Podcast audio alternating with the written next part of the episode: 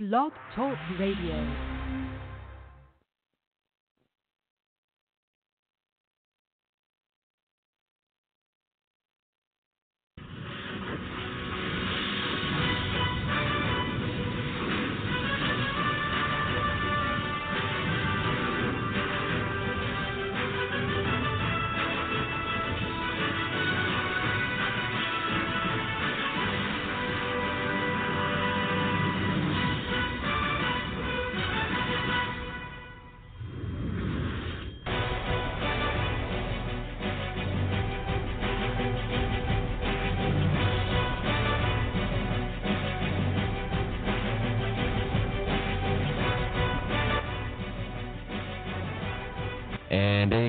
Evening to you, everyone. Welcome into this Wednesday edition of Southern Sports Central. Uh, the voice you hear right now on the airwaves is that of Will Porter. Yes, I am. I am the producer, uh, the co host, and uh, right now filling in for Richie. He's going to be joining us uh, later on in the broadcast. But uh, thank you for tuning in to this uh, 6 o'clock p.m. edition of Southern Sports Central, rolling with you right now for, for two, two straight hours and some good uh, football uh, topics to discuss from the college uh, from the college front to the NFL. Uh, a bunch of other different uh, storylines that have uh, happened since yesterday, since we left you at eight o'clock yesterday, and man, just a lot of different things here and there that have come across the air, through the airwaves, notifications on your phone, all these different things.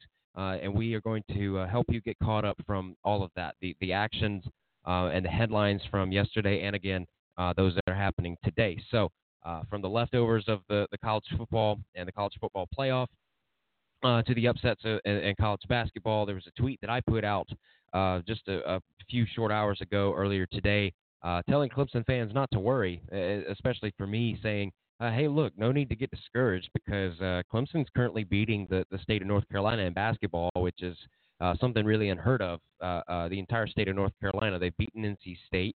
Uh, they they've beaten uh, the one of the top teams in, the country, one of the most historic, prestigious teams in the country. That is uh, that of the North Carolina Tar Heels, and then the Duke uh, Blue Devils uh, last night, and and that one was a very surprising win for for most, if not all, uh, of uh, college basketball fandom and and the people that are across of that spectrum as well and, and so that's a lot to really uh, dive into that we're gonna uh, we're gonna get into later to, uh, tonight in the podcast. If you want to call in and, and be a part of this conversation, um, you can do it right now. The number to call in is 323-784-9681.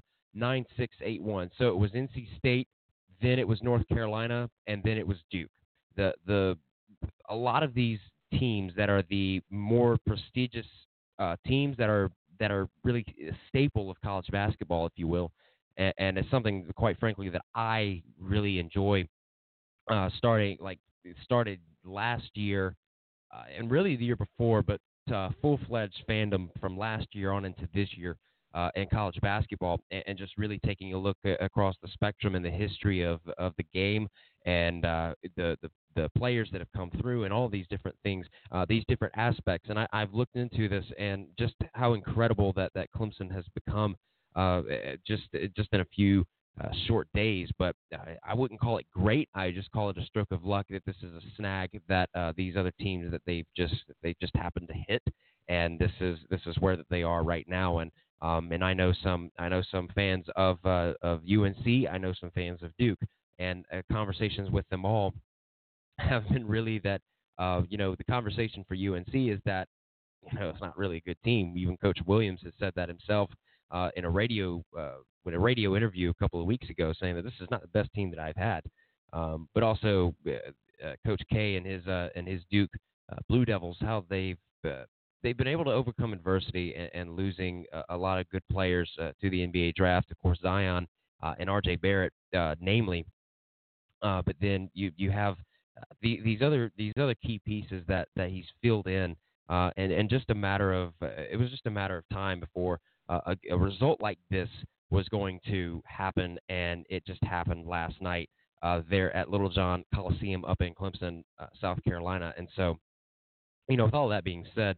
Uh, and, and, you know, putting that all into perspective, the, the, it's been a wacky year. It's not really been an off year, but a wacky year for college basketball, and in the fact that the number one team, it's been a curse of the number one because you've had now I think eight or nine teams that have been in the number one seed, and then that very next week, uh, even before the the conference play got underway at, at the start of the 2020 uh, year, because the 2020 calendar year, that's when uh, the, these things get underway uh, for these for these teams for these programs. Even before then, there were at least six, seven, eight teams that were ranked in the top uh, that were ranked in the top spot. That very same week, uh, they lose either to an unranked opponent or somebody of that caliber that uh, would not be in a top 25 conversation or, or even top 20, top 15. It, it's just happened to be uh, it just happened to come across that way. And uh, and taking a look uh, taking a look at the game and the matchup that that happened, uh, you know, just a wild four days for Clemson fans. 79-72 uh, is, your uh, result there uh, in Clemson. Uh, and Clemson improves to nine and seven, but they are seventh in the ACC. And Duke is uh, 15 and two. They're ranked third, and I'm sure that that one is going to um, that that one's going to drop as well. Now, you know, Vernon Carey he had 20 points, seven rebounds, and, and two assists for the Duke Blue, Blue Devils. But it was Aamir uh, Simms who had a career high last night of 25 points, uh, along with nine, re- nine rebounds and five assists there. And, and and just taking a look, I think that the the defense and the defensive side of things really helped Clemson in this light because they had four blocks uh, compared to, to Duke's two, uh, and there were there were just fewer mistakes, and, and the the way that they were able to um, that they were what they were able to do. Um, but you know, Duke they had more uh, foul trouble that they got into. I think one one player ended up uh, uh, being disqualified because of too many fouls. He fouled out, uh, and, and, just all of that. And in front of um, 8,500 fans there, uh, and and Duke being a 10 point favorite, and then just just how that ends for them. It's just it, it was only a matter of time, I would I would presume, uh, for them to, to fall the way that they did. But uh, with all that being said, again, a lot of things to get into, a lot of things to dive into uh, as far as the college conversation, as far as the NFL conversation, uh, how these things intertwine, because a lot of players today that they announced uh, that they're going to be uh, foregoing their senior season or that they are, are le- they are leaving to go to the NFL draft, a, a, bunch of these different things. so with, without further ado, we're going to take a quick break quick timeout here. We're going to come back. Time is 6:07 in the afternoon, and to that we say good good evening to you all. This is uh, Southern Sports Central right here on Blog Talk Radio.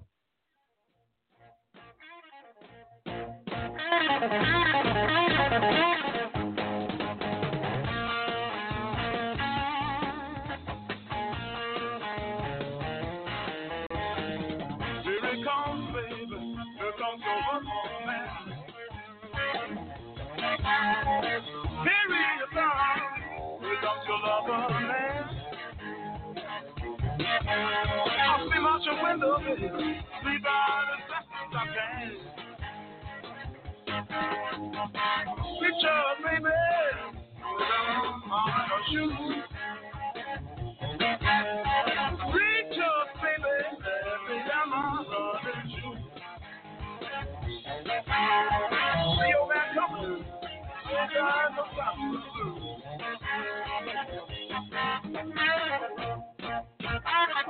Nothing Thank you.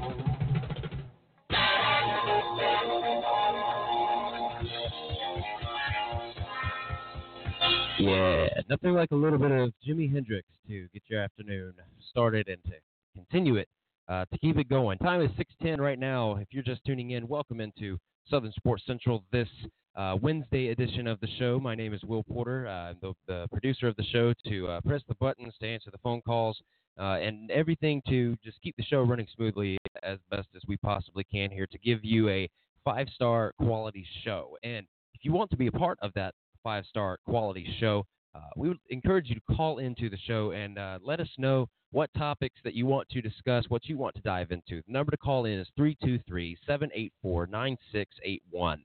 Uh, again, 323 784 9681. Richie Altman is going to uh, be joining me here in just a few short minutes uh, uh, later on in the show.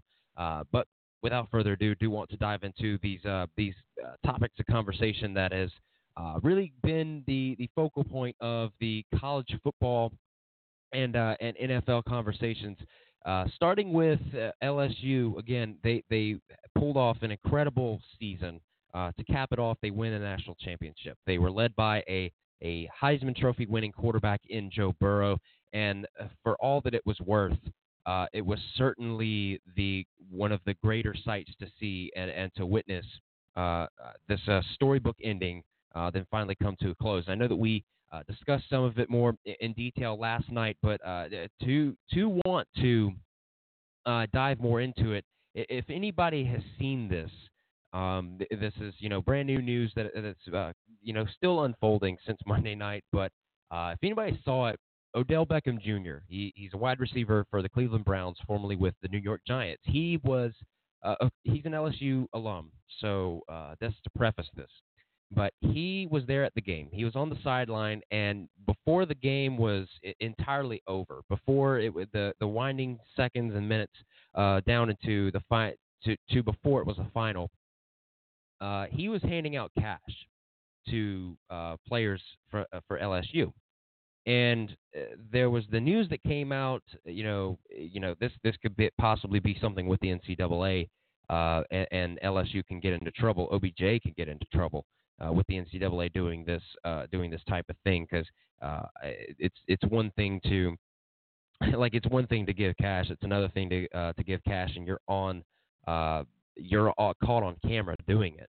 And, and I'm sure that it was a stunt and and a lot of the speculation was that, that it was a stunt. It was just it was just fake money. It wasn't actually real. Uh, I don't know, tens or hundreds or how, whatever that it was, the the dollar amount that was given to uh, these players. But um, that's not that's not all entirely true, according to uh, that of Joe Burrow. Joe Burrow actually said no, they were actually real. Uh, and, and, as a matter of fact, I don't know if he said it. You know, I can prove it to you right now, but it, it was it was a uh, it was a dilemma. And, and as a matter of fact, LSU uh, contacted the NCAA about that potential infraction, and so there was a statement for about about half an hour ago that was released um, from LSU on the Odell Cashgate. I guess that's what they're going to call it uh, here. But said in a quote, "We are aware of the situation regarding Odell Beckham Jr. interacting with LSU student athletes and other unaffiliated with the team, um, and others unaffiliated with the team following the championship game Monday night. Initial information suggested that Bills uh, that were exchanged were novelty bills. Information and footage reviewed since shows apparent cash may have also been given to LSU student athletes. We were in contact with the, S- the NCAA and the SEC immediately upon learning of this situation in which some of our student athletes may have been placed in a compromising position. We are working with our student athletes, the NCAA, and the SEC in order to rectify the situation. This is this is truly one of a kind. And I I think it was Richie that said it on the show. If not, then it, it was somebody else that I heard it. But I, I, guess how appropriate for it to be Odell Beckham Jr. to uh, give out these uh, th- this fake cash, or even if it was real. Either way, the gesture of of giving cash to the college players. I, I guess it was a symbol of that they are going to get paid, that they are going to uh, get their money's worth in the NFL one way or another uh, somehow, some way that they're going to be stars in that league, uh, just like Odell Beckham Jr. is, um, and, and, the stardom that uh, I guess that comes with it, the the money that comes with it, and so that's uh, that that's really what uh, is expressed in this uh, in this is you know college football news is going on, but it's it's it's kind of crazy. Uh, and, you know, Joe Burrow again said that the money was real. In fact, the money was real. This uh, this uh, quarterback who who just won uh, and realizing that um, you know this this whole dream has come true of his, and that um, he contradicts the school's claim that Odell Beckham Jr. was indeed handing out fake money. Um, but uh, he he appeared on the uh, podcast, uh, Pardon My Take, and he said that um, that he was actually indeed uh, handing out real money on the field, and that was after video footage uh, of Beckham passing out the cash. It was captured on social media, um, and then the LSU athletic official uh, told a, a, a reporter from the Advocate that the money wasn't real. Uh, and it was included that the school is still investigating the situation because there were novelty, novelty bills on the field during the team celebration, but it was unclear if OBJ was used was using those. And then Burrow said on the podcast that he's not a student athlete anymore, so he can say yeah. And when asked if if Beckham gave him I- any money, the LSU head coach Ed Orgeron said Tuesday that he was unaware of what was happening uh, with Beckham and the money, and uh, and it should be added too that if any of the players did receive money, they will likely give it back to avoid any uh, potential uh, rule violations uh, from the NCAA. And the Tigers, again, they win their first national title since 2007, and this was a huge thing. And Beckham was there uh, to support the uh, his his former alma mater. He was um, he was selected number 12 overall by the New York Giants in, the 2014 NFL Draft, and and he's been on a um, he, he's been on a course of stardom and uh, that's that's kind of debatable. But I'm not going to get into that. The point is is the fact that this is this is big. If if something bad uh, ends up coming out of this, um, and you know Joe Burrow, kind of breaking this news first, and it's uh, it's kind of crazy, kind of ridiculous. Uh, it's it's kind of crazy and kind of ridiculous how this all happens. But LSU uh, releasing that report they are going to be in in full compliance with this uh, and uh, th- I'm sure that this is a topic of conversation that uh, when Richie uh, later joins in the broadcast, that we can continue to um, can dive back into this, and I can get to his thoughts a little bit more. Uh, after all, it is uh, only one-sided right now, but you know, continue to continue on with with the conversation of a lot of these teams. a lot of these players eh, that were in the national championship game, they have now declared either they're going to stay or they're going to go, and it's it's really crazy just uh, uh, looking at all of the uh, just looking at all of this uh, all of these players that are that are very very talented players and that they are declaring now for the for the NFL draft. Um, it, it's it's pretty spectacular to see, and uh, and a lot of it is, you know, yeah, a, a lot of it a lot of it is just great. Uh, a lot of it is just great to see. Um, Grant Delpit, he he was a defensive, a defensive player. He's ranked about number 15th overall. He he has declared uh, for the NFL draft after his college football playoff uh, title title win. He is foregoing his senior season, and he's entering the draft. He says that we are champs. We ho- we hoisted the trophy for you and LSU fans everywhere. Um, and I've decided to move on to the NFL. I will carry the joy and excitement of this season with me uh, forever. And again, he he's a New Orleans native. He made most of his wide-ranging impact as a sophomore when he talented uh, when he tallied 74 tackles, nine passes, uh, defended five sacks, five interceptions, and a forced fumble. He's been a productive member of the LSU secondary pretty much from the moment he walked on campus. You know, 60 tackles and eight passes across 13 appearances as a true freshman and, and you know he remained a, a um, stalwart for for the Tigers over the past two years. Um, and no, he he enters this um, he entered this past season as a highly touted NFL prospect, uh, but he failed to, na- to take another significant uh, step forward. He he just finished his junior season with 65 tackles uh, and, and, two uh, interceptions. But um, you know, somebody they, they listed him as one of the high profile players whose draft stock had dropped uh, throughout this year, and he cited his missed tackles as a key reason. This is Eric Edholm of Yahoo Sports. He says that it's been an issue since he missed a pair of big ones in the Texas game early on, but the concern only has grown. Uh, uh, Delpit, he missed two or more tackles in seven of the eight games since then and had a brutal time at Bama, missing four tackles in that game. Uh, and this is a 2018 All-American. He he said in October that his main focus was the team's success, not really his individual numbers. You know, saying he's he's pretty tough on himself uh, to make a lot of plays, but he understands you can't make all the plays, uh, all the tackles, and all the interceptions. He says just as long as I'm doing my job, as long as we're playing great as defense, uh, it doesn't matter who makes the play or anything like that, just as long as we win. Uh, but his, you know, his upside as a high impact player in the secondary, it's very evident. But he must clean up the tackling issues to become uh, an every down player in, in, the pros. Not only is it Grant Delpit, but on the other side of the ball, the Clemson Tigers, Tee Higgins uh, has decided to enter the NFL draft. He posts on uh, Twitter uh, close to about two hours ago saying that uh, the last three years at Clemson have been unbelievable. Uh, one national championship and, and, three college football playoff appearances uh, are accomplishments and experiences that can never be taken away. But Clemson is so much more than that. Clemson is different. It's hard to explain. I, I know it has been said that there's something in these hills, and as someone who grew up on the other side of those hills in Tennessee, I can tell you that it is 100% true. There really is something in these hills. If I had to boil it down to one word, I guess it would be have to be family. Clemson is family. I've been loved and treated like family from day one. I formed relationships uh, that will la- last a lifetime. And he thanks Coach Swinney for just giving him the opportunity uh, to pursue his dreams and for pursuing me to grow and become a better man.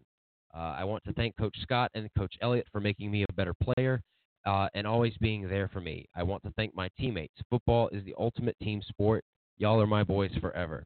I want to thank uh, all the rest of the staff too, uh, and it's uh, and just all the incredible support, including equipment managers, strength and conditioning coaches, training room staff, academic advisors. You guys make it happen uh, for us to be the best we can be, and I'm grateful for that.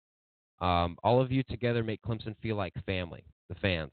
Uh, thank you for allowing me to be a part of it. I want to thank God for all He has blessed me with. None of this is possible without Him. Finally, I want to thank my own family, my mom and sister. Uh, you both have sacrificed so much for me to be in this position. I love you. Uh, you are why I do what I do. It has been, uh, it has always been my dream to play in the NFL and take care of my family. Because of Clemson, I now have the opportunity to do just that. So it is with a grateful heart that I announce today my intention to enter the 2020 NFL Draft. God bless you, and go Tigers, Tee Higgins. It, it's it's pretty spectacular considering all the things and the accomplishments that he has done, and, and what a great uh, player that he is. Um, he has announced his decision. He's going to forego his senior season. 59 catches, uh, close to 1,200 yards, 13 touchdowns this season en route to the team's run uh, to the national title game and his positioning within the stacked draft class of receivers. It, has been fluid as the season has worn on. Other receivers viewed as high end first round draft picks. That includes Jerry Jeudy from Alabama uh, and Henry Ruggs III, as well as Oklahoma CeeDee Lamb. However, the likes of Minnesota's Tyler Johnson, uh, you know, uh, Colorado's uh, Laviska Shenault Jr., and TCU's Jalen Reagor have the potential to sneak up the board. Um, you know, somebody from uh, somebody who covers uh, has been scouting since 2003. He tweeted, uh, "This upcoming wide receiver class is the best I've ever seen." This is Daniel Jeremiah uh, on Twitter, and now uh, this Higgins. Higgins is the second best receiver in the class, and uh, and this is somebody who uh, with an opinion, said that he's truly can do it all. At six foot four, 215 pounds, Higgins has intimidating size. He routinely controls his body into awkward positions to make catches and has some of the strongest hands in college football. And don't give him room to run because he'll hit the accelerator and run by just about anyone and everyone. He's averaging 20 yards per grab this season.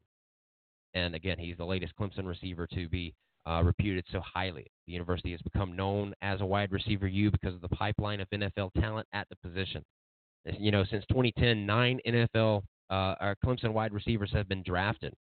Uh, three have been in the first round. Uh, we know Mike Williams to the LA Chargers in 2017, Sammy Watkins um, in, in 2014, and then the Houston Texans DeAndre Hopkins in 2013. Of those three, Hopkins has had the most successful pro career as a two-time All-Pro. And if Higgins ends up dropping because of the volume of receiving talent available, someone figures uh, to land a steal uh, in Tee Higgins. Justin Jefferson is another name. Uh, he, he's an LSU uh, receiver who caught the four touchdown passes in the uh, route to the win against Oklahoma in the Chick Fil A Peach Bowl, uh, most notable. But um, he is uh, taking off.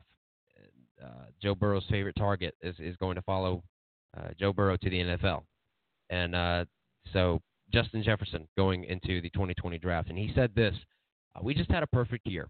We won the national championship and set records. We had a lot of awards and did it with our team. I feel like it was the best way to go." And Jefferson recorded a team high 111 receptions for 1,540 yards and 18 touchdowns last season. And he hauled in nine passes, uh, 406 yards uh, in this um, in the championship game on Monday. And LSU is expected to have a mass exodus of talent again after one of the greatest seasons in college football history. And Jefferson joins a list of underclassmen who have declared that already. Uh, includes uh, linebacker Patrick Queen, Patrick Queen and Grant Delpit. Uh, he's from Louisiana, and this is what he said: LSU took me under the under their arms and practically raised me. Being in this situation now and seeing myself leaving LSU, I'm definitely grateful for the coaches and fans, and especially my teammates for being there with me. I'm definitely going to miss it. The staff and everyone in that building was great.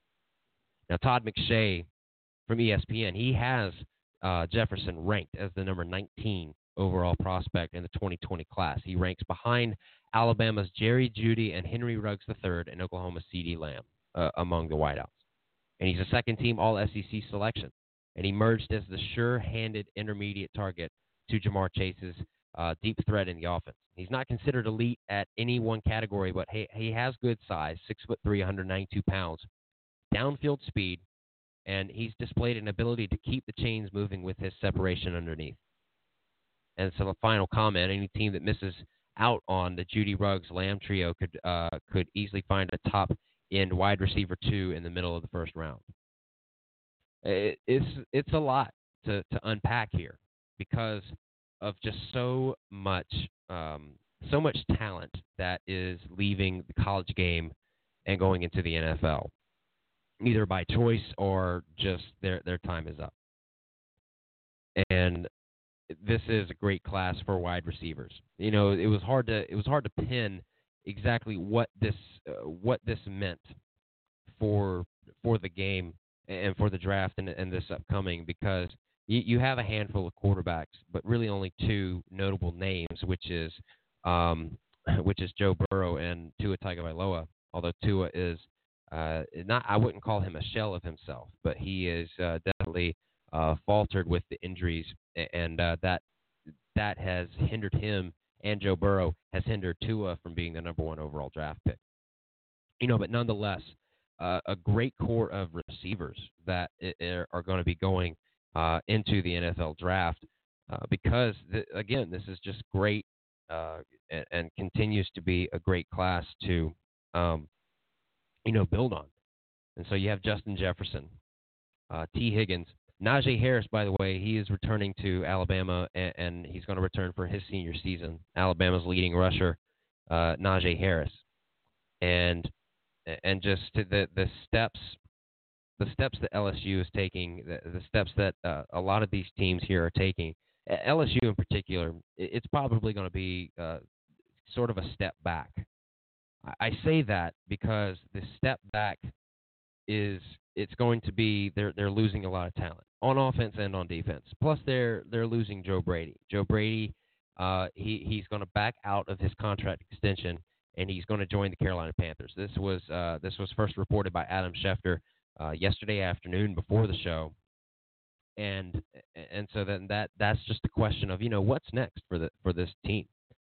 Um, and it's and it's something to it's really it's really something to behold. Uh, with that being said, we're going to take a quick time out here. Uh, time is 6:30, and uh, going to continue on with the with the football conversation, kind of diving into the NFL. It's a surprise yesterday. Uh, if you don't know what I'm getting at, well, I get it. I will get into it at the uh, top or um, or at the top of this next break. So uh, don't go anywhere just yet. This is the Wednesday edition of Southern Sports Central uh, right here on Blog Talk Radio. We will be right back. Hello, I'm Johnny Cash.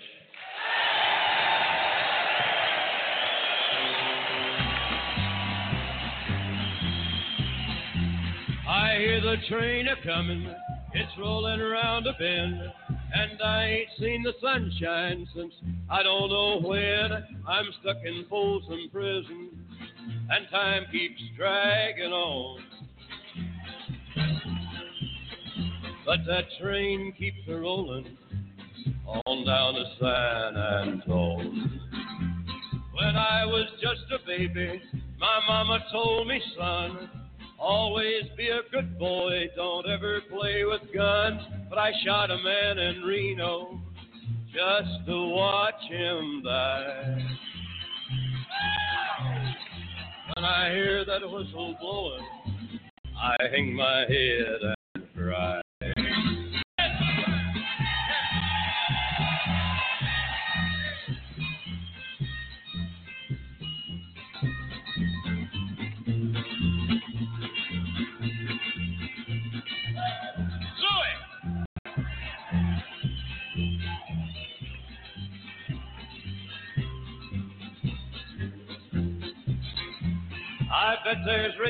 Eating from a fancy dining car.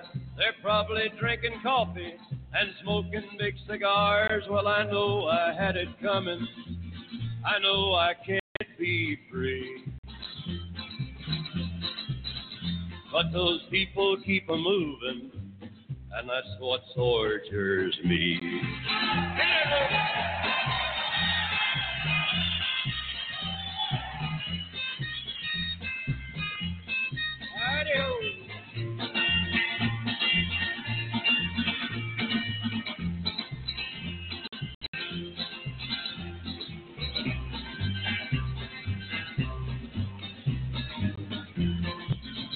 If they freed me from the prison, if that railroad train was mine, I bet I'd move it on a little farther down the line.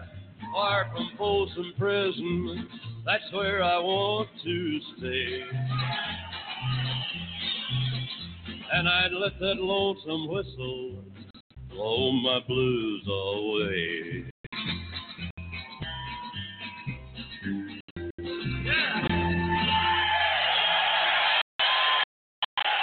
And welcome back in here, ladies to Sun Sports Central. Time is 33, and you are listening to Southern Blog Talk Radio. My name is Will Porter, and if you're just tuning tuning in, then thank thank you so much for joining us um, in this. And man, uh, this has been this has been quite the the wacky 24 hours really uh, for for LSU. Um, you know the a lot of team, a lot of these guys are declaring for the 2020 NFL Draft. Safety Grant Delpit, linebacker Patrick Queen, wide receiver Justin Jefferson, center uh, Lloyd Cushenberry, linebacker Jacob Phillips, and um, Saahdiq Charles, uh, a left tackle. They've all declared for the 2020 NFL Draft. All the while, LSU's passing game coordinator Joe Brady uh, accepting a job with the Carolina Panthers. Again, all of this within a matter of, of 24 hours and all within a matter of 24 hours, the the entire landscape of a team has has also ended. Uh, there there were reports, and it and it just came out as a huge surprise to anybody and everybody who who just keeps track of the NFL.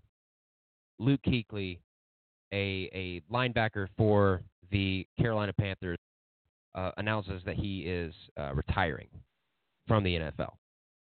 Uh, one quote that uh, that's pulled from it, he said, "In my heart, I know it's the right thing to do." And Luke is only 28 years old. He turns 29 on April 20th, and now he is finished playing football. You know something else too. Uh, uh Field Yates from uh, and Field Yates is a great uh, thing for ESPN, all things football.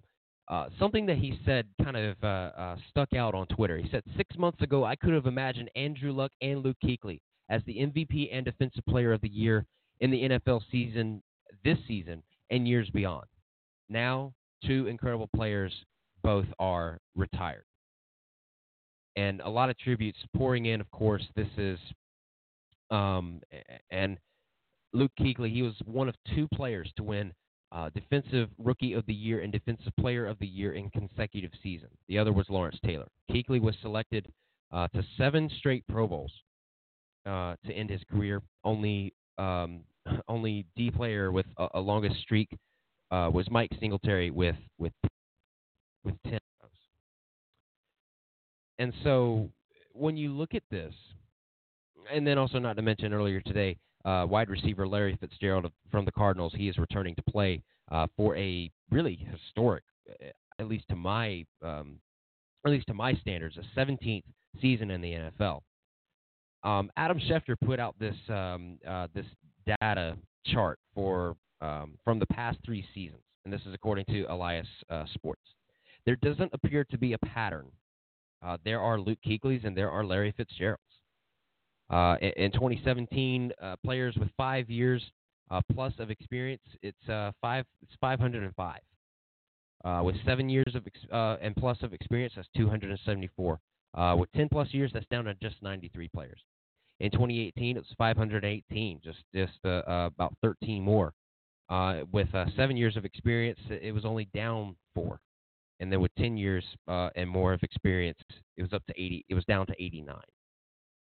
And then this past year, 500 of those players with over five years of experience, 267 with over seven years, and then 81 with just over 10 years of experience or more again, this doesn't uh, it doesn't seem to be a pattern, although it really does feel like it. Because the man's is uh, the man is 28, and he's going to be uh, 29, like like we said in in April, and this is as, as shocking as it is. Um, do, do, we consider this to possibly uh, to possibly be a trend uh, in the future? No, I, I don't really know because, and that's really hard to answer uh, whenever I initially first thought this and um, and and saw the news and, was able to listen to uh, Luke Kuechly and his comments, and he feels like if it's the right decision, he feels that it is the right decision for him, and I and I believe, in, in my heart of hearts, I do believe that that this is the right decision for him if he if he believes it, and so do I. But just can't help but to think that you know maybe this could be a new trend and, and uh, information suggests that it's not, and I certainly hope that it's not because you know players players nowadays they get paid so much money. Luke Kuechly o- over eight seasons he has made sixty four million dollars in, in, contracts. Not to mention uh, any more incentives or sponsorships or, or uh, any commercials that he's appeared in, product endorsements, all these things. Um, and any kind of sponsorship money that is tacked on. Like this is this is money that is it, it's it's really and truly an ungodly amount. But in the in the scope of things that that is that is enough to sustain a living on. And if that's what he feels like he has done. Andrew luck did the very same thing but his was more riddled uh, a career riddled with injuries. Luke Kuechly not so much. And and that's where i was kind of confused at the beginning and, and to see this sudden announcement uh, just just come across uh, about less than an hour after the show ended yesterday, um, uh, before it ended last night. And this this is a, a great you know story for uh, for Luke Kuechly. Um, uh, this is a former Panthers corner, Captain um, Munnerlyn. He said that Luke Kuechly refused to have cable in his home during the first four years of his NFL career, and Kuechly said it would distract him from watching film. And for Kuechly to he's been dominant. Anytime anytime that if if you were to put a face of the Carolina Panthers defense, and, and rightfully so, it is Luke Kuechly. Or I say was because he's no longer part of the organization. He's no longer going to be playing football in a career that seems that it's kind of cut short. And again, kind of in a, in a way of of uh, continuing this, this wash cycle because it's uh, there there are just a lot of these points that are are to be made and uh, could be repetitive, but you know nonetheless this is a 28 year old that a lot of fans, a lot of people who follow the sport of football and NFL believe that this is way too soon for for a guy uh, of his age and of his health. And, and me myself, I, I'm included in that. Um, but it's also the fact that it's also the fact that you have a, a Larry Fitzgerald who's a wide receiver and, and he's going to go in and, and play another game uh, or play another season.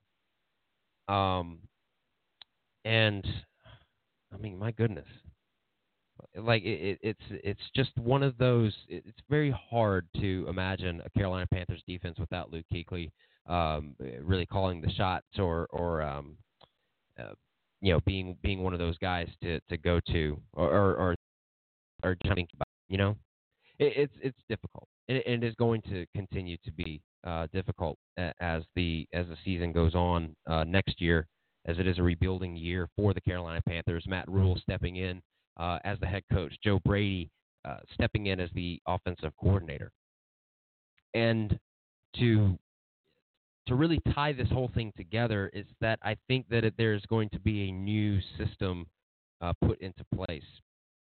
Um, you know, the, from from a culture standpoint, and the the players that you have. Um, the good news is is that the Carolina Panthers they have a, a top five pick, and, and this is something to look forward to. I'm talking. I know that I'm talking more about the Pan, about the Panthers, but this is only because uh, Luke Kuechly is, is gone, and it's it's a shock to everybody, especially Panthers fans. Um, and again, I was surprised whenever the news when the news came down. But now that now that he is gone, uh, what does that like? What does that really mean for for for the NFL as we know it? And uh, I guess a trend, if you will. And I don't I don't believe that this is um, I don't believe this is going to be too bad uh, of something. But you know, th- there are a lot of there are a lot of people that wish that he were that he I guess he didn't make this decision, but if it was best for him, it's best for him. And so the question then becomes, you know, is, he is he a Hall of Famer? Uh, this is something to to consider, of course.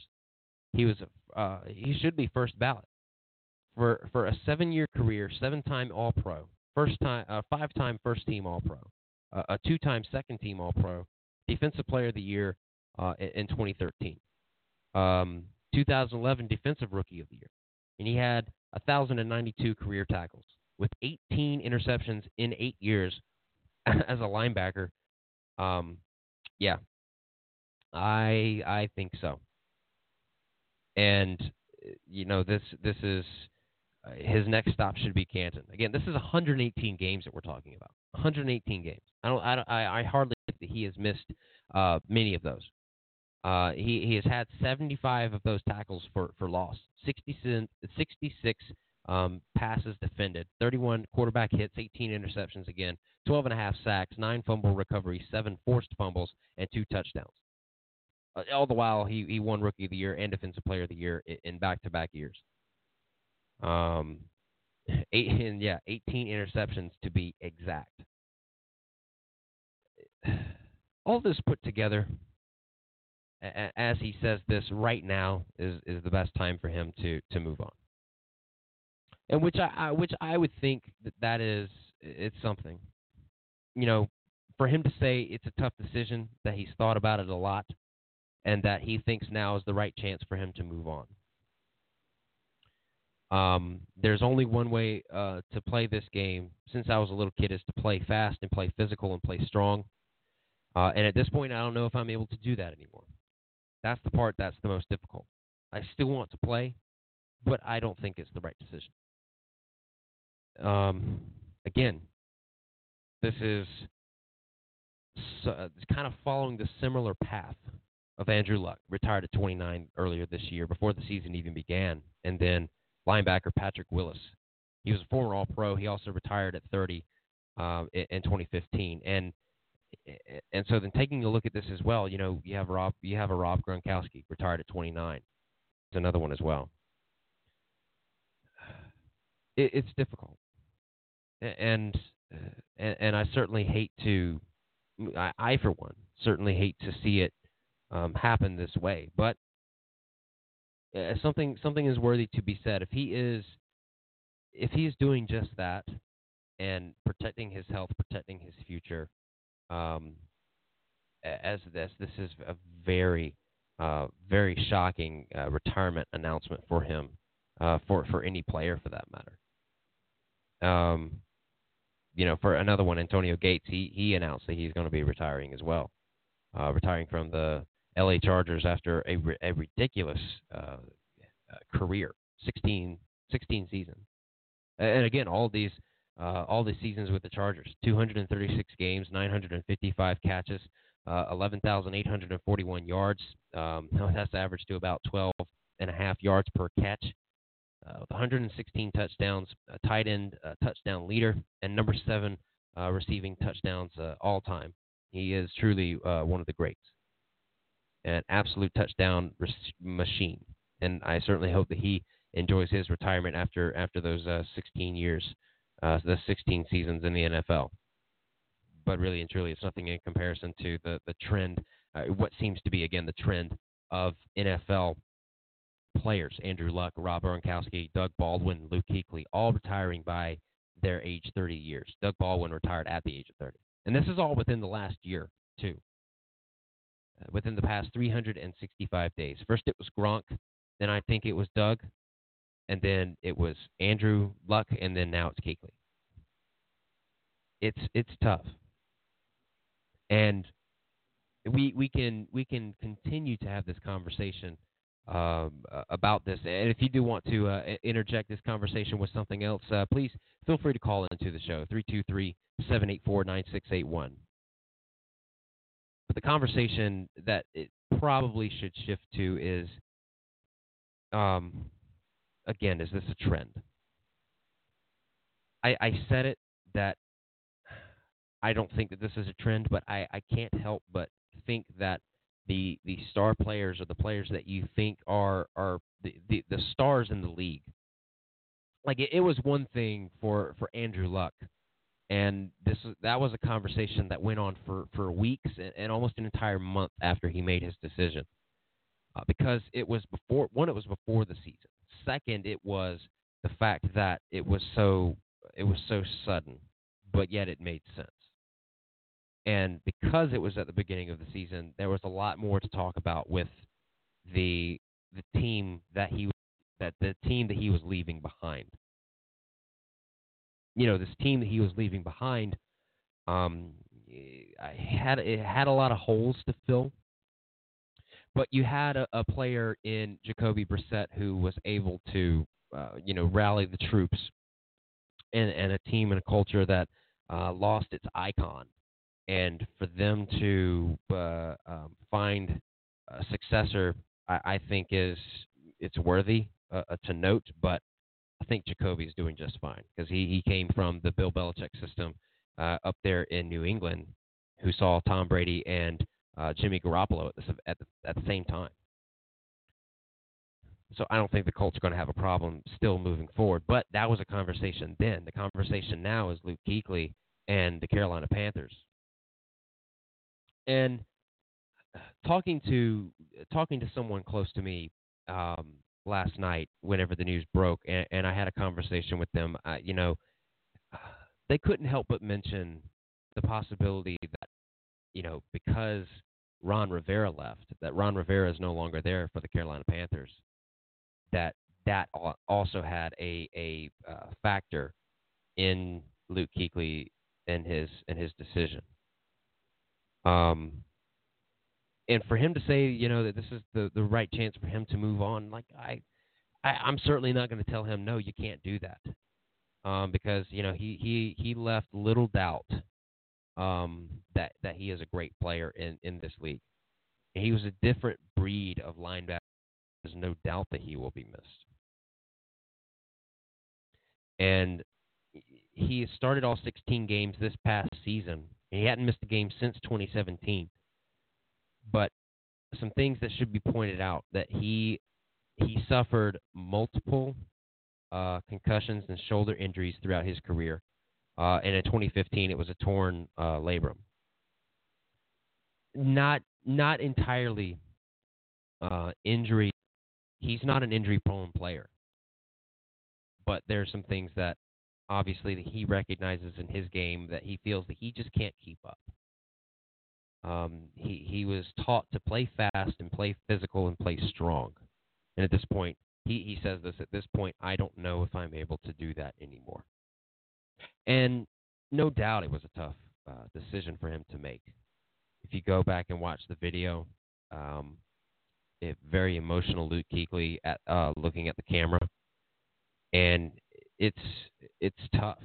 Again, it's it's very tough to be to be able to watch him, uh, who has, you know, without a doubt, been one of the greatest uh, players to play the position. A graduate from Boston College, uh, to be drafted by the Carolina Panthers to play uh, his entire career, as short as it may seem. But if he is going to want to stick around and uh, be able to walk, you know, be able to uh, move as as well as uh, the average human can, to be able to um, you know maneuver and to think uh, like like a normal human, then this is the right decision for him. And if he sees it that way, then really and truly, so be it. It's the same thing that I, I thought of, I, I thought about with Andrew Luck and his and his retirement, uh, and him announcing it. And, and it just seemed it seemed like the proper time for for um, for Andrew Luck, simply for the fact that he was about to go through another uh, round of rehab, and and in his uh, rehabilitation efforts, it's uh, it, you know it, it is noted that that was something that um, definitely needed to be considered. And, and Andrew Luck, I know he's married. I'm not sure about Luke Kuechly and his and his uh, relationship uh, status, or you know if he if he does in fact have have a family of his own. But I'm sure uh, with that, you know, with that being said, if he has one or not, I think that he wants to be around for a very long time. And I and I, the, the question then becomes, you know, something like this is it bad for the game? I, uh, yes and no, but more more so no. And and I, I I have a hard time you know, saying yes to that. Is it going to be bad? Like yes, it's going to be bad in the moment. It's going to be bad because of these these players that are, are star players, captains on these teams, and, and um, and these these players that have been uh, marketed and um, fans of of these teams. They they look at these uh, players in the roster, uh, and, and, even for a guy like Luke Kuechly, who has always been uh, on at the top of his uh, game and, and, at the top of every single list uh, on defense, as far as either being a captain or a linebacker. Um, either one we're both. And it's bad in in part because it's it's sudden and it's sad uh, to see it happen when, in the moment when it when it happens. But then on on the uh, upturn, really, I don't think it's all that bad. Yeah, again, back to the yes, it, it is because it's a star player. But uh, two things: one, it opens up for the next guy to uh, to get the position to uh, prove his worth, the one that has worked hard to get there, finally having an opportunity. And you know, this is this is something else too that Luke Kuechly he leaves behind a, a salary cap um, opening that is close to about you know twelve million dollars. That that's a lot for for eh, a, a, team like the Carolina Panthers who are in a, in a rebuilding phase. That that kind of gives them leeway into next season as far as what they can do if they can spend money in the off season, how many free agents that they can be able to um, that they can be able to obtain, and then just move forward with that uh, and with the game plan that I'm sure that Matt Rhule already has in place. But nonetheless, um, it, it's it's good because it's the the cycle the cycle continues, and and it and it's good because these players they have a, a sense to determine their own fate, to choose their own destiny, and that's exactly what Luke Kuechly did. He recognized a problem, and I, I he I call it that he removed himself from the equation. Um, and being from being in the NFL to now he's going to just just go home and chill. I think that he, I I don't know, probably see him still you know, being a spokesman for um, uh, for a, a, that security company, uh, CPI, or even getting hired on to possibly be a, a, a TV analyst and, and the the color commentator for uh, ESPN, uh, a different broadcast of the sort, any anything like that, because the sky is the limit. Again, the sky is the limit for him. and it, it's something it's something worth noting. Uh, his talent and his ability that it, it really should it should not go unnoticed. Uh, time is 6:55 now. It is 6:56 uh, right now. Uh, a few more minutes until the top of the hour, and we'll we'll flip it over to hour number two, continuing to talk sports here across uh, all the levels of football, you know, college and NFL. may even talk some college basketball, and continuing to, to dive into these different topics and, and discussions that have happened in the world of sports over the past day. And if you want to be a part of that conversation uh, feel free to join us 323 784 9681. Hopefully, Richie will, will join in uh, in hour number two. Uh, and uh, as uh, today, very special day for him. Today is his birthday, matter of fact. So, it, Richie, if you're listening right now, I do want to wish you a very, very happy birthday over the air. And and and I'll say it to you again if you're happening to to join me later on in the in the broadcast. But yeah, to recap hour number one real quick and and uh, uh, the transition into hour number two later, we got into uh, Clemson. Clemson fans, you should really have nothing to uh, uh, to pout about now. I, I know that for me, because uh, on Monday you lose the national championship. I understand it, it is a heartbreak, but on Tuesday last night you watched a uh, Duke Blue Devils team, number three in the country, uh, lose to uh, your Tigers of Clemson in in Littlejohn Coliseum there, just uh, footsteps away from uh, from Death Valley uh, there in in Clemson. Uh, a lot of these uh, players that are are going to be leaving to uh, go into the NFL draft. two of them, two of them from two of them from LSU, one from Clemson, and the the LSU OBJ um, cash gate you if you want to call it that, got into that uh, as well, and then uh, just finished uh, talking about the Luke Kuechly situation and uh, what's going on at, at Carolina for the Panthers, and really kind of what's next if you want to um, want to dive into that. So again. A, a lot that is still left to be uh, unpacked in this show, and if you want to be a part of this show, uh, why don't you go ahead and be our guest? Give us a call here the number is 323 784 9681. Again, 323 784 9681. If you want to reach out to us on uh, Twitter at SO Sports Central, uh, feel free to do so. This is a lot of, um, you know, again, a lot of the uh, the good, a lot of the good conversation. Again, still to be had that we're still having here. Um, and you know, again, just a, a, lot to uh, continue to to dissect. As um, uh, hour number two is going to be coming up next. So don't go anywhere. This is Southern Sports Southern Sports Central on Blog Talk Radio.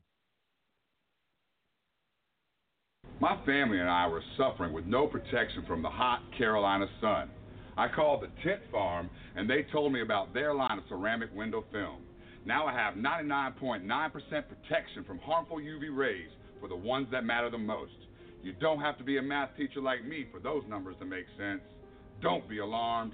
Call the farm. I was driving in extreme Charleston heat. I couldn't take it any longer. I wasn't alarmed. I called the farm. I used to be the victim of bad tent. It was so horrible, I was embarrassed to be seen driving even in my own hometown. I called the tent farm, and they took care of me. I wasn't alarmed. I called the farm. I'm Jonathan Farmer owner and founder of Tent Farm. Are you a victim of bad tent? Are you suffering from extreme heat? We here at the Tent Farm want to help you with these horrible conditions. Don't be alarmed. Call the farm.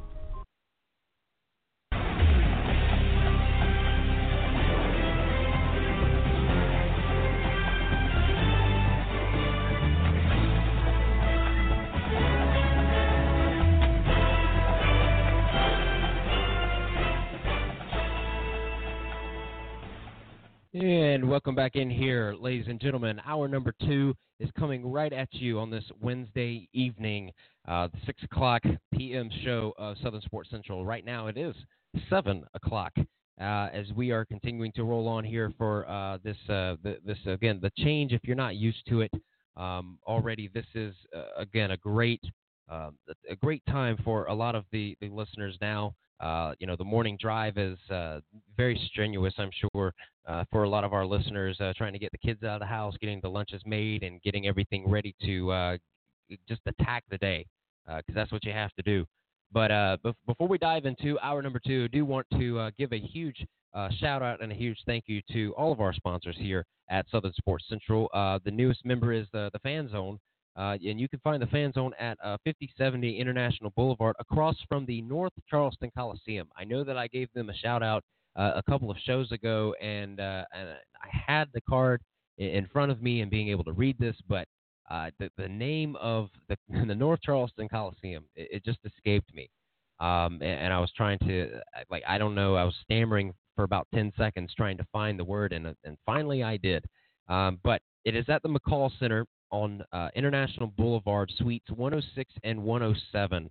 Uh, you can find the fan zone over there, or uh, if you can't be able to make it into uh, the suites there uh, at 5070 at the McCall Center, if you can't go to the fan zone in person, you can visit them online at www.thefanzoneshop.com. Or you can be able to email them uh, any inquiries at thefanzone at ymail.com. Uh, and then uh, the, the the guy that you want to get in contact with is uh, Luke Floyd or Luke Flood. I think I'm sure that Richie's going to correct me on that uh, or not. it may be from somebody else. But the Fan Zone, check them out there in North Charleston uh, at the McCall Center, 5070 International Boulevard, Suites 106 and 107. Also, a huge thank you to uh, Garen's Pharmacy there in uh, downtown Somerville, uh, a corner staple, uh, if you will. Before there was Walgreens, I, I think that there was a Garen's. Uh, and Garen's has still the old drugstore feel. you know, they still serve the, the ice cream over there. Um, and, and, a great place to go to and and to, to hang out, spend time, uh, they're they're in downtown, just uh, just right next to Hutchinson Square, um, at the corner of um, of Richardson and Main. Uh, let's see. Also, Matt's Burgers.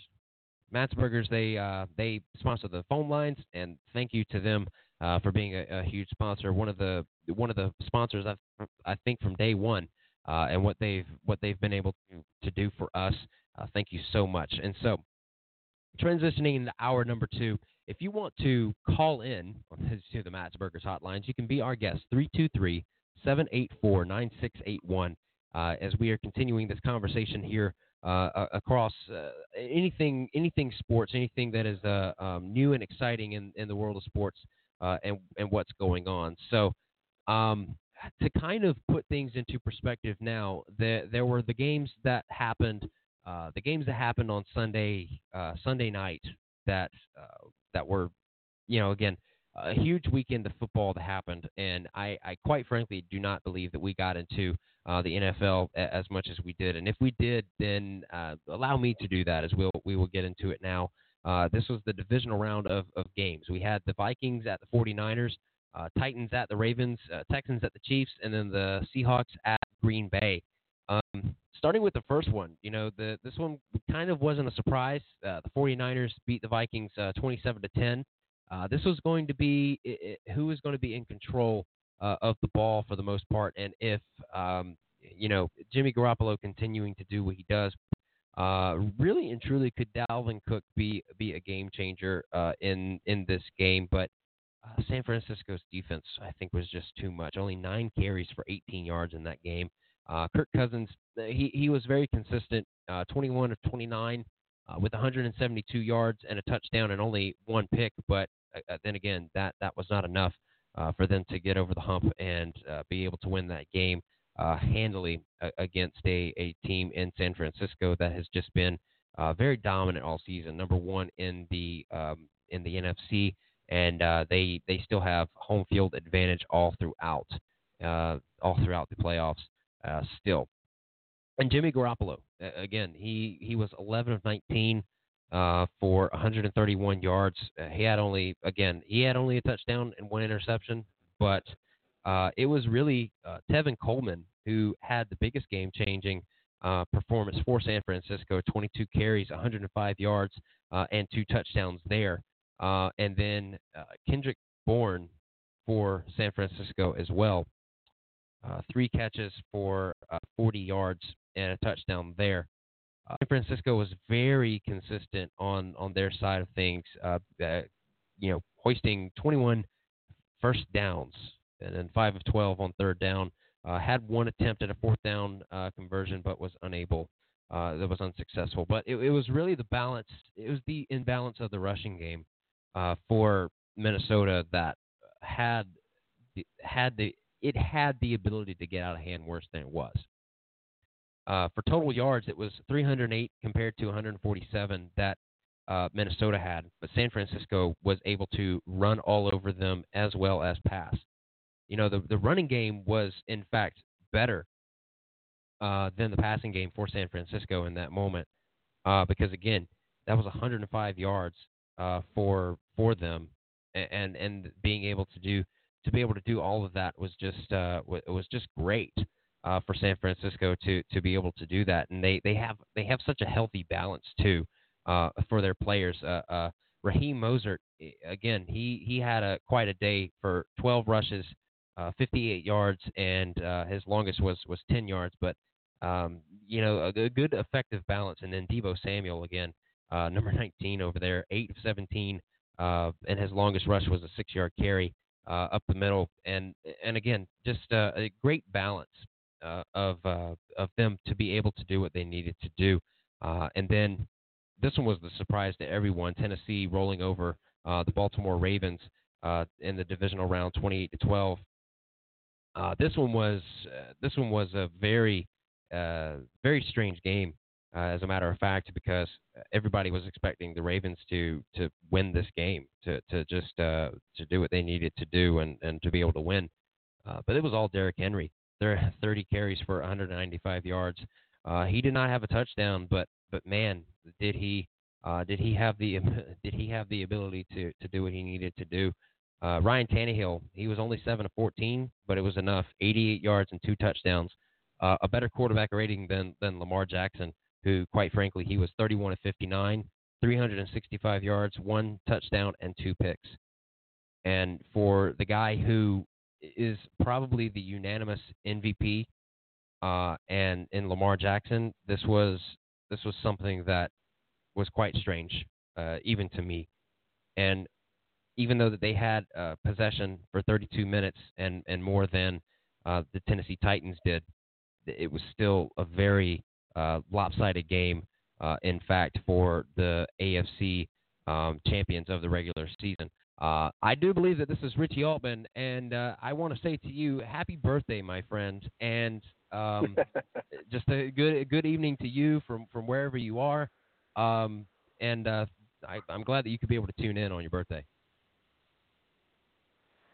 Well, I um, I, I tell you, uh, things are great. Uh, had a uh, had a, had a dinner here this evening, which I appreciate you uh, taking over and uh, handling business as you did, and uh, just really, uh, it's been a good day, man. You know, had a lot going on uh, throughout the day. We've Gotten a lot of birthday wishes thanks to social media.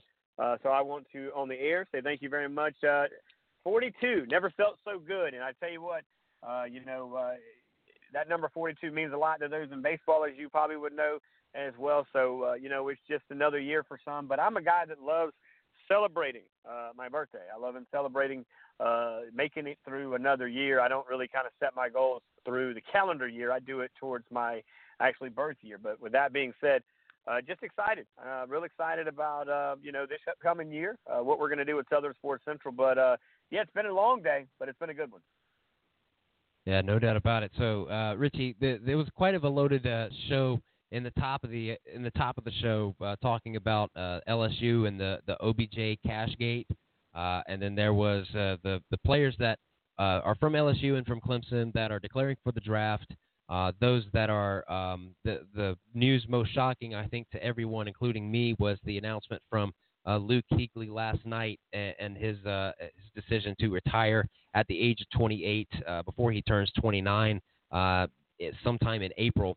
And so I kind of want to start there. And uh, since you know, since you are the host there, um, know, what is it that you really want to start out with, and we can just uh, go from there. Well, there's, I mean, there's a couple of things. Number one, uh, you know, I just saw this going through social media.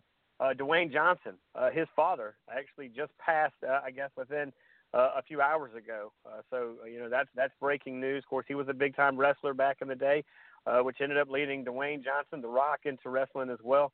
Uh, so the heavy hearts I know are, are with a lot of his followers and, and fans, of course, in the family there with the Johnsons. But uh, you know that's one thing, and then you know, uh, yeah, Luke Kuechly, eight years in, doing what he did, he is a huge part of that defense over there at uh, at Carolina. But uh, you know what, safety, man, I think this young man has had a lot of. Uh, man, he, he's had a lot. He's had a lot going through, man, and I think he's dealt with a lot of injuries. So, you know, at the end of the day, it's hard to walk away from doing something that you love to do, but when it's all said and done, you got to do what's right.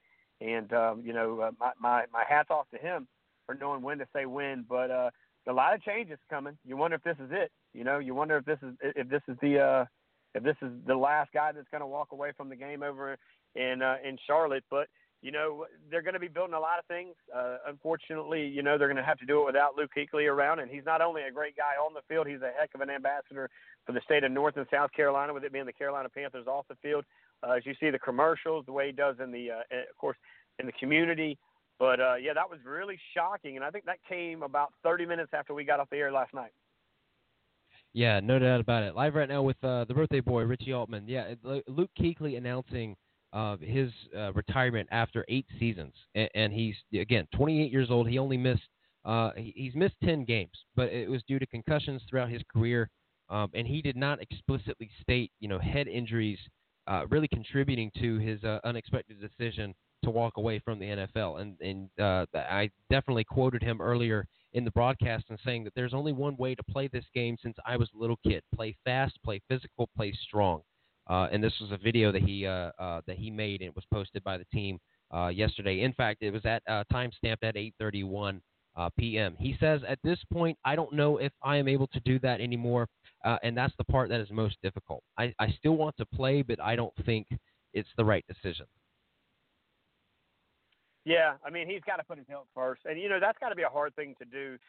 To walk away from something that you love to do. I know he makes a, lot of money, and it's it's a lot bigger than that. To a lot of people like him that that that has a, a deeper, I would say, motivation to do what he does every single day, day in and day out. And again, this is a job that's a 24/7 job. This guys they get up early, they stay up late, they travel a lot, their bodies take a beating. Even though he's a defensive guy in the linebacker position, he that that that collision, as I say, this is a collision sport. That collision between him and whoever's got the ball or whoever's blocking him, man, they're coming at full contact. And you know, we talk a lot about their head injuries, but there's a lot of other body parts that are taking beating and bruising and, and, and things like that throughout his time. So, you know, I do say congratulations for knowing when to say when, when to walk away because again, you don't want this to be something that 10 years down the road he stayed in too long and his body never got over it and he didn't enjoy life after football. So, you know, that's what you're seeing now. And I don't think this is uh, something that you're not going to see in the future with a lot of athletes because I believe there was another gentleman, uh, I'm trying to think who it was. I saw this today earlier that's actually stepping down and going to retire as well.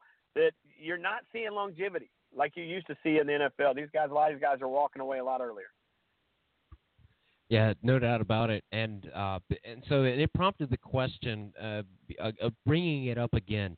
Uh, I know that it was uh, brought up when Andrew Luck uh, he announced his retirement back in August, and now it's it's February, an entire six months later, an entire NFL season that is uh, a, a season before it began. Andrew Luck made his decision. Now that it's about two weeks away uh, and we're still going through uh, the motions of the playoffs, and the Super Bowl has yet to uh, transpire. But this decision from Luke Kuechly, both of these guys are, are, you know, before the age of 30. I think Andrew Luck probably turned 30 uh, sometime throughout the season. But, you know, you take a look at this, and it, it prompts the question again, and I asked it uh, earlier in the show. You know, does this really uh, is this prompting a change so much that this is uh, kind of the norm now for these players uh, who I would say are stars or, or stars in their own right uh, to walk away from the sport before they turn the age of 30? Yeah, I mean, here's the thing. Again, these guys are bigger, they're faster, they're they're they're getting things, of course, across the board it's just it's it's it's happening all the way in the college ranks. It's happening in high school. These guys are just they're a lot bigger than they used to be. You're seeing that in a lot of sports, but football for sure. I mean, you look at Jadeveon Clowney coming out, who deals with these injuries day in and day out. He played in the game, if nothing else, to play decoy to somebody else, to play in a situation to to take away, and I said somebody else, but to take away from the uh, the guys on the other side so that they have to double him up. That frees up somebody on the other side, and that's a sacrifice because he's been hurt. Jadeveon's been hurt since he's been at South Carolina towards his junior year, which I believe is one of the main reasons he also left early because he knew that his body was breaking down. And I think that's the word that we're going to start hearing more. Bodies breaking down, collisions are happening. Remember in the national championship, it was a clean hit. Clemson fans didn't like it, but that defensive back coming into uh, the receiver there for Clemson in the back, those are the type of hits, man. Those are season-ending hits that are, unfortunately, for some, they're they're a clean hit. That's part of the game. But those are the hits week after week and day after day and play after play that's going to cause these guys to not be able to play this game as long as they used to. Yeah, and if this is going to become the new norm as well, um, I like I, I think that again with a, a Luke Kuechly and, and Andrew Luck, they are really anomalies in, in this light because like I don't I don't think that this is so much a trend as it is a, a decision, and and this is a decision that um, you know both of these players have made, and I, I I throw Andrew Luck into this because. Um, you know, th- this was a surprise uh, decision. He was the star of his team. He was the captain. Uh, as a matter of fact, he was the captain on Twitter, always writing back home to mom uh, in, in each and every one of his uh, uh, tweets that you saw. Uh, and and he, he finally wrote one home uh, back in August saying that he, Mama, he's coming home. But uh, you know that that was Andrew Luck because there were so many injuries that he had to battle. There, there was so much more adversity, uh, so much more adversity than just the game itself that he had to contend with, and, and it was the injuries, the rehab. He was going to have to go through that again, and that's why he made that's why he made the decision that he did what he did. Um, and and then turn around last night, Luke Kuechly. This was a surprise to I think everybody uh, who who had no idea that this was coming. And for for a guy who has built a, a career the way that he did, um, and, and to have the ability to walk away, like he again, he made this decision for, for the longevity of his health and for uh, his family, either either the one that he that he has now or the one that is to come. I, I mean, this is something, and and it's quite quite honestly, it could be a possibility that he he goes on and wants to do uh, he wants to do other ventures because I, I know that uh, certain athletes who are or who are determined um, athletes that they that they walk away from from college with with so much more. I mean, Andrew Luck he graduated from Stanford and, and he's got a degree in in uh, in construction uh, of some sort, construction design. I I I have it somewhere uh, in my notes from from past. But uh, anyways, he has that that he can he can fall back on and, and make a uh, career out of, uh, possibly for the rest of his life until he is of, of retirement age. But you know, with all that considered, he also has about 105 million dollars uh, to work with as well.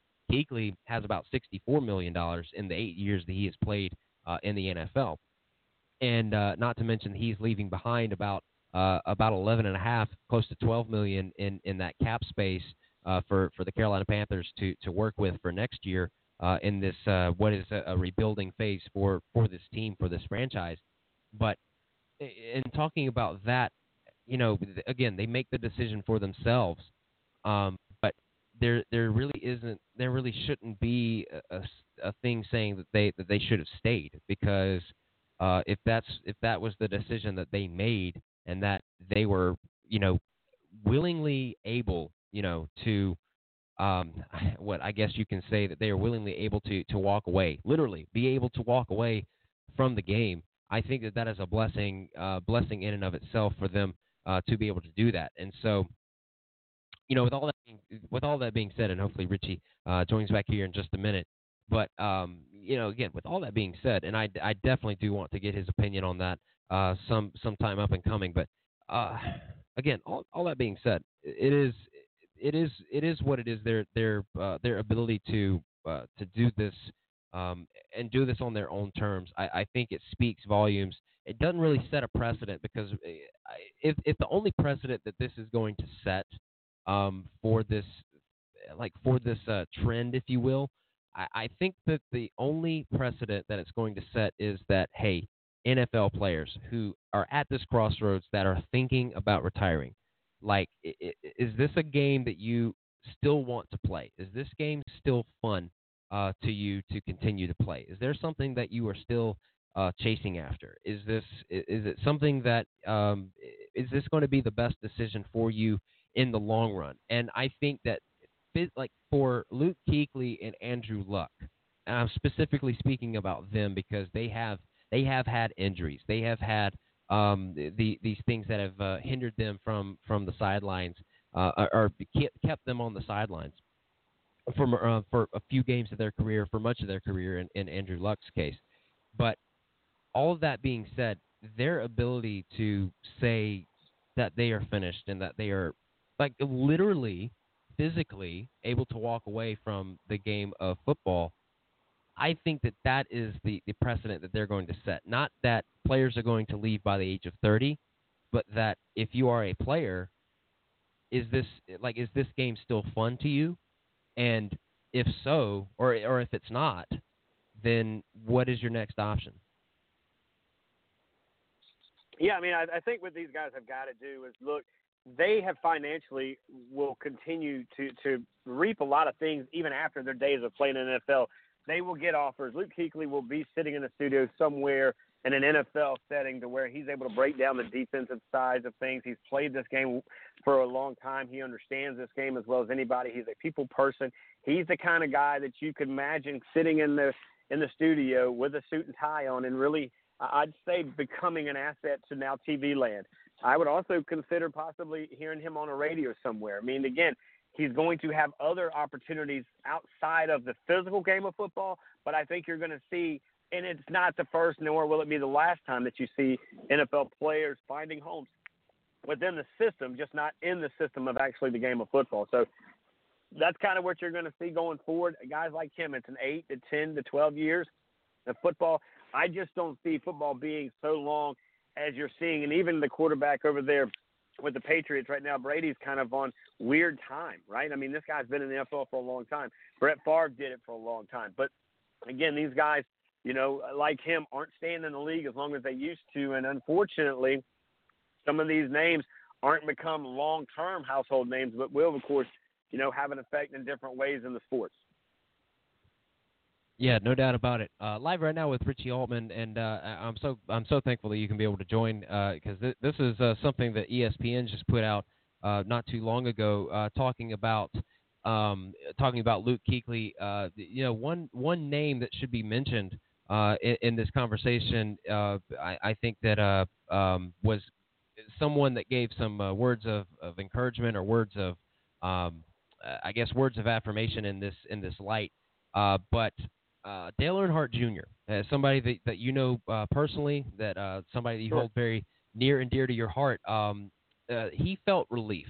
Now, as uh, most of us know in the NASCAR realm, if you if you're not um, if you're not totally in on it, uh, Dale Earnhardt Jr. he retired from the sport that he loved at the age of 42. Even though NASCAR's most popular driver believed he had a few good good years left in him. This was back in 2017. He retired after more than a dozen concussions saying the decision came down to wanting, quote, the opportunity to go out on my own terms. That's what Dale Earnhardt Jr. said. And Kuechly, again, suffered uh, three reported concussions since 2015. And while he didn't mention concussions or his health as a reason for retiring, Luke, uh, Luke Kuechly, he expressed his doubt that he could, uh, quote, play fast and play physical and play strong anymore. Now, uh, Dale Earnhardt Jr., he, he told uh, reporters on Wednesday – uh, today at the NASCAR Hall of Fame that when you get in those types of situations, this is a quote from Dale Jr. Uh, when you get in those types of situations that he was in, you have to make some difficult choices, and I think he made the right one. I, I feel like that a lot of people can learn from that. I think he set an amazing example for a, for a lot of young folks to follow. Yeah, I think so as well. I, I think what you look at Dale Jr. So let's back up with Dale Jr., who watched, uh, you know, literally – replay after replay after replay of his father who was tragically killed down there in Daytona. And and for me, you, you know, he had that was that was a big deal. Uh, you could only imagine. And, and now you look at the other side of things. He actually had multiple injury, uh, wrecks after that. One of those where he felt like his father had pulled him out of a race car. Uh, you, you know, these guys when they're having these moments, just like Luke Kuechly, I'm sure he feels in his heart that he could probably go a few more years. But at what rate? Is he going to do it for himself, or is he going to do it for his fan base, or is he going to do it for his pocketbook or, or, or his bank account, or whatever it may be? And that's where you have to become a, a really down to earth, realistic individual and say, look, long term, where am I going to be? Is it going to benefit me more in two years, or is it going to help or hurt me uh, more in two years if I stay within the system here? So for me, I, you know, there's many ways. And, and when Luke Kuechly came out last night about 8:30, 8:45, I was surprised by the timing of it, but I wasn't surprised that he walked away from the game because again, there are those guys who are having these these these injuries and they're dealing with certain things. I mean, look at Junior Seau. This gentleman gave everything he had to the game of football, and when it was over, said and done with, he didn't know what else to do. And if I'm not mistaken, he ended up taking his own life. That's the kind of stuff that, that you have to think about. These guys are taking head injuries and collisions and things that that are again. It's great for us to watch it in the game, but after the game, they're home alone. After the game, their spouses and their families are having to remind them where they put their car keys. You know, there's a lot more to it long term than just it being a game. It's a lot bigger than a game. That's what I'm telling you. And, and at the end of the day, you know, my hat goes off to Luke Kuechly. You will see him probably still sitting in Charlotte. I would imagine you'll see him be a huge part of uh, the media relations team of some sort, and they may give him a job internally there. Why not? I mean, he'd be a great asset uh, in the office. And no doubt about that. And I mean, you know, if if Luke Kuechly was to go into the media, um, you know, that's kind of following the same path that, that Dale Jr. has, uh, and he's still close to the sport that he loves.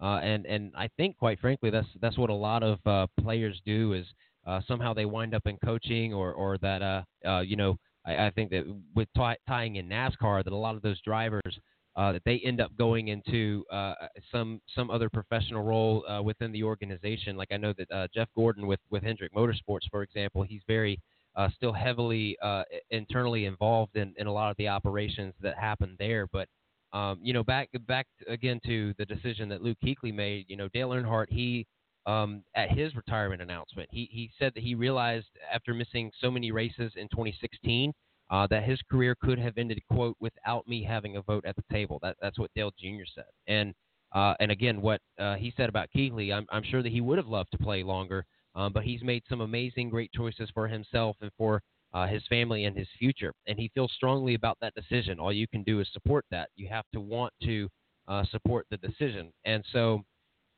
uh, something else that he said too, especially when you see what Luke's doing and making the choices he's making, it's obvious that we're all a lot better off uh, because of what we've learned as a society over the last decade. Uh, it's it's good for our competitors today, no matter what sport you're playing. It's great for our veterans um, and guys who have who have retired because the science um, behind uh, behind behind CTE and concussion um, and uh, recognition and all that, it, it's just improving for everybody to diagnose and treat even years and decades after your playing days. You can still improve your quality of life, uh, and that makes me really, really happy. Talking about uh, Earnhardt's hopes um, that uh, Kuechly's decision to retire early is going to uh, influence others, uh, no matter what uh, side of the ball that you're on. Uh, even if you if you, even if you do have a ball, and that's uh, you can be behind a steering wheel like Dale Jr. was, but um, to leave on your own terms. I think that that is the the moral to this story um, of Kuechly retiring early, and uh, the support that you know Dale Earnhardt Jr. is one of many, I'm sure, uh, in, in the um, in the realm of sports that supports this decision uh, for Luke Kuechly. Yeah, I mean, you got to remember now, Charlotte, North Carolina is a hub, basically the hometown of, of NASCAR, if you will. Just north of there is where most of those guys are living now up there on the lake. And so I'm sure they've got a great relationship. I would imagine, and I wouldn't be surprised if Luke Kuechly didn't reach out to Dale Earnhardt Jr. and say, "Look, man, I'm having some issues here. You're outside looking in, but you've dealt with this on the inside of just a sport in general. What's your thought process?" And I'm sure he also reached out to other former NFL players who have jumped out of the league because of head injuries. And if you notice, this is something that this is what they're trying to do. This is where a lot of the targeting rules and things like that, where it's protecting the offensive guys. But I think we kind of overlook that impact is a two sided impact. It's the guy getting hit, but what about the guy giving the hit? I mean, again, I've watched even if you look at him, uh, the running back that was over there at Seattle, he, you know, Marshawn Lynch, man, this guy runs through you. You think you're going to hit him, but he says, "Wait a minute, I'm going to hit you," and he runs him over. So you imagine those guys that are taking hits, and you see this more and more, even all the way down to the to the little leagues of football, to the to the NFL, you know, leagues as well. But safety, safety, safety never is an old conversation on any network, on any game, at any time. And I, again, I can't say it enough. I know it had to be hard for him to decide last night or yesterday afternoon or whenever him and his family decided that today was that day that he was going to walk away. But uh, you know, I, I hope and pray that, that this is something that he's able to go through day to day. I would imagine there's going to be some struggles. You know, you can imagine this is something this young man has done probably since he was about five, six years old, and here he is now, what in his in his 20s, if I'm not mistaken. He's going to walk away from the game. This is something he's done for a long time. It's not maybe early 30s, but he's done this for a long time. This is all he knows. This is all he does. This is his career that he's walking away from, which some would say way too early. Yeah, absolutely. And uh, with that being said, I, I think that that's a good note to end on uh, for this for this topic here in the conversation. Um, hopefully, you're going to stick around uh, real quick. Yep. We're going to take a quick time out here. Yeah, go ahead. No, I'm just saying I'm here. I'm I'm good with you to the rest of the show, buddy. All right, sounds good. All right, with that being said, we're going to take a quick time out here. You're listening to Southern Sports Central on Blog Talk Radio. We will be right back.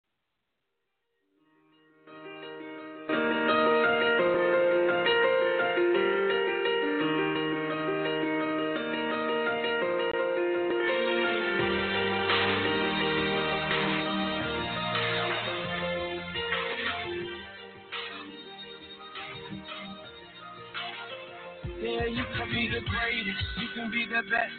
You can be the King Kong banging on your chest.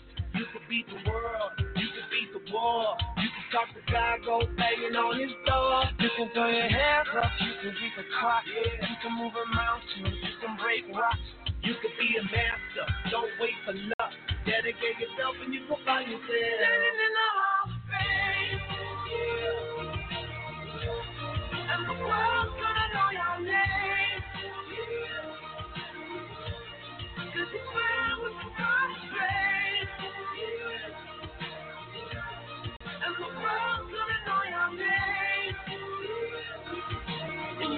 You can know the distance, you can run the mile, you can walk straight through hell with a smile. You could be the hero, you can go. Breaking over records they thought never could be broke. Yeah, do it for your people, do it for your pride. Never gonna know never even try. Do it for your country, do it for your name. Cause there's gonna be a day when you're living in the hall of fame.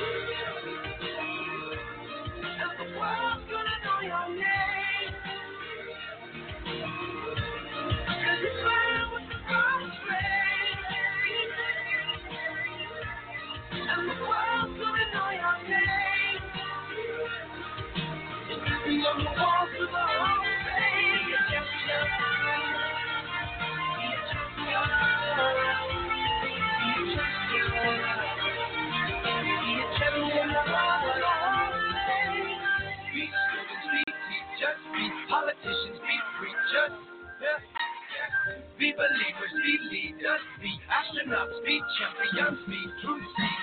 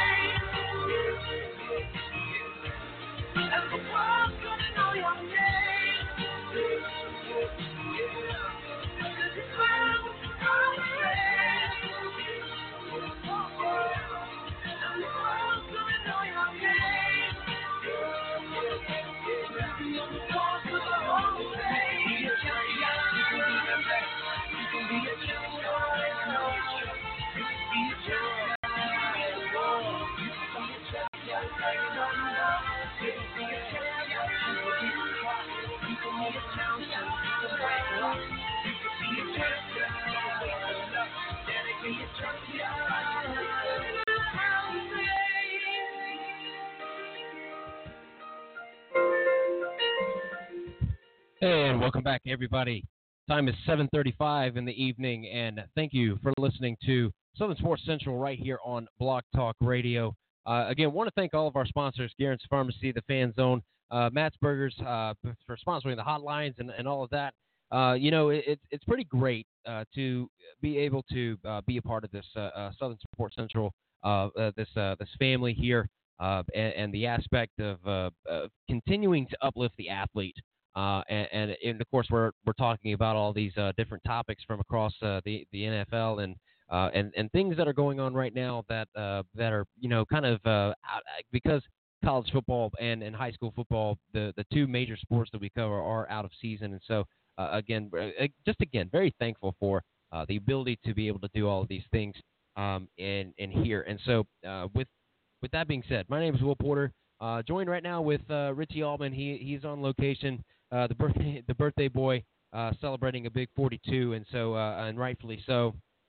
Uh, man, you you absolutely deserve it. Uh, a night on the town, and uh, and and being able to uh, you know continue to do what continue to do what you've been doing, um, and, and to uh, uh, bring you know smiles to the faces of uh, of the all the young athletes around, uh, and, and a chance for them to uh, get their voices on the radio. Uh, and, and getting the guests in here and all those things, and the tireless work of, of Southern Sports Central. I, I personally have to acknowledge it could not be uh, done without you. So for that, I, I do say, uh, along along with so many uh, other people who are part of this uh, and listen to the show, thank you.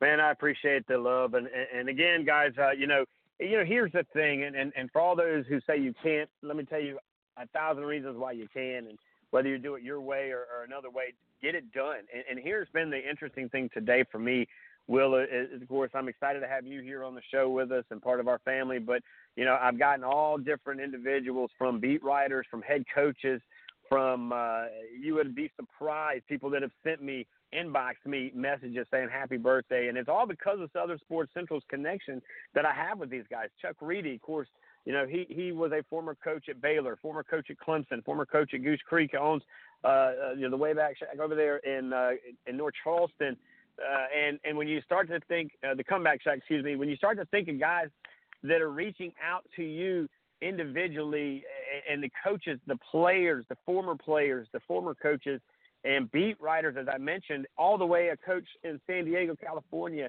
reaches out to you and says, "Man, I hope you're having a great day."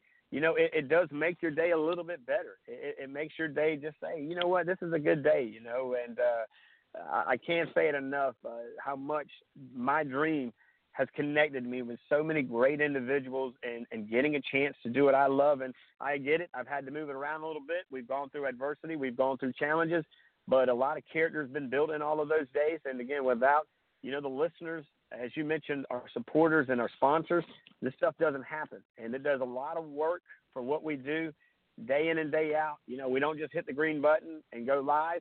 Uh, there's a lot of preparation that comes into this. There's a lot of communication that goes into this and a lot of sacrifice away from family and friends and loved ones uh, so that we can bring you guys two, sometimes three hours of, uh, of entertainment.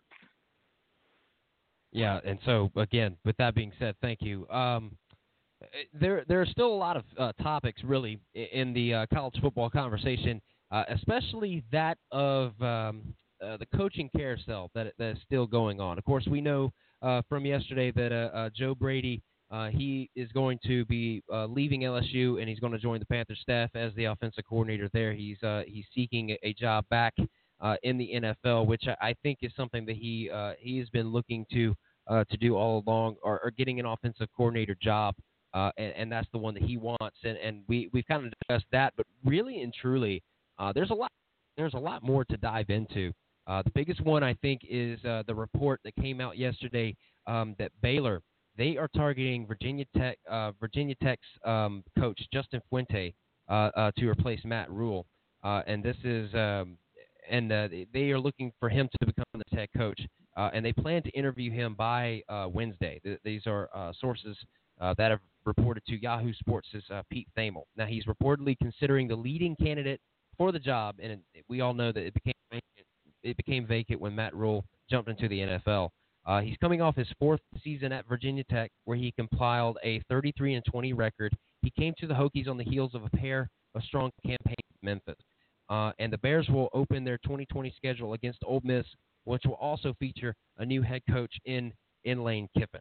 So with with this report coming out, um, and you know Baylor is targeting this guy uh, to be the, the face of the program uh, for for the next few years. Um, do you think that this is a good move for Baylor to uh, go in this direction? You know, I don't think Baylor saw this coming. Maybe they did, maybe they didn't. But you know, I think right now what they're doing and, and, and the angles that they're trying to go about is is, is trying to stop something uh, that that may start getting out of control. Because right now, think about it. This is a really tough time to lose a head coach. I mean, National Signing Days now only three, four, maybe what three weeks away. Now you have to basically find somebody that's going to have as much clout as this guy that's been recruiting this young man to Baylor or to some of these other universities that uh, you know now are, are looking for a head coach. And, and for Baylor individually, they don't just go against one or two; they go after multiple Big 12, now SEC, thanks to the A and M school that's over there in that state, in recruiting battles. Because what what would you do if you're a guy you were looking at Baylor, you liked the coaching staff over there, you really liked everything they had to offer, but oh, what? He's gone. Well, guess who's over there? Jimbo Fisher says, "Well, don't worry about it. I'm not going anywhere. I came here to retire here. This is where you should go." Or look at Texas, the Longhorns saying, "Look, we're rebuilding. We're not there yet, but if you come here, you're that missing link that we'll be able to take it to the next level, and we will finally say we arrived." And then, of course, Oklahoma is on the other side of that line as well. So, you know, timing for Baylor couldn't have been any worse. I don't blame the coach for chasing his dreams. I don't blame the guy for going out and doing what he did. He's no different than than a football player that leaves the program early. It's just part of the business. It's part of the process. And unfortunately for Baylor, now they have to pick up the pieces, and now it's who's next. And there's not a really big hire really out there right now that's looking to move. And this is something interesting too. You know, if Fuente does in in fact bounce back to Waco, Texas, or he bounces to Waco, um, this was noted by Marty Smith. Babcock should hire Shane Beamer. Now, Beamer's ready. He lived Nick Saban's process under Kirby Smart at Georgia, is currently uh, setting stat sheets ablaze under Lincoln Riley and Norman. He grew up in Blacksburg, Blacksburg and played at Virginia Tech. And his name is Beamer. So, it, it, talking it from the other side, that if Virginia Tech does in fact lose their head coach and they're going to be in the process of ga- trying to find another, uh, would that be an effective hire for them uh, to to nab Shane Beamer from Oklahoma? Shane Beamer is a perfect candidate. Shane Beamer spent time at Georgia, if I'm not mistaken. He spent time at South Carolina, spent time at Virginia Tech. He's at Oklahoma. This guy is the real deal. He is, of course, the son of Frank Beamer, who he grew, he just grew up living, loving, and eating, sleeping, and doing everything with football. He is a stand-up guy, and I'm gonna be honest with you. I would endorse that hire a thousand percent. Whether he gets hired at Baylor, he gets hired at Virginia Tech. He gets hired at South Carolina. He is one of the great recruiting coordinators in the country that I think is kind of under the radar. We talk about Dabo Swinney and what he can do and what he has done at Clemson. Frank Beamer's son Shane can do that. Give him an opportunity in a big time program and sit back and grab some popcorn and watch him. He's going to do some big time things. And I'll be honest with you, if I was him, I wouldn't go to Virginia Tech. No, I would try to go to Baylor. I would wait and see maybe if South Carolina is going to look for a coach here in a year or so, or I would go somewhere outside of that rim of Virginia Tech because he's always going to be in the light of his father. And I understand that that might be a big thing to some and not some to others. But if I'm him, man, I want to go do my own thing and do it over here. And, and you see this all the time with recruits. Their, their little brothers, they don't end up following suit where their brother went because they want to have their own stepping stones and make their own numbers and their own niche. But I think that's a huge, huge name that came up, and I like everything that Shane Beamer's about. That guy is a five star dude on and off the field, and anybody who gives this guy a chance, I feel personally, would be a great hire. Yeah, I, I think that this is one of those we're going to have to see how this plays out because obviously uh, nothing is confirmed. Baylor still has a, a, a vacant head coaching job.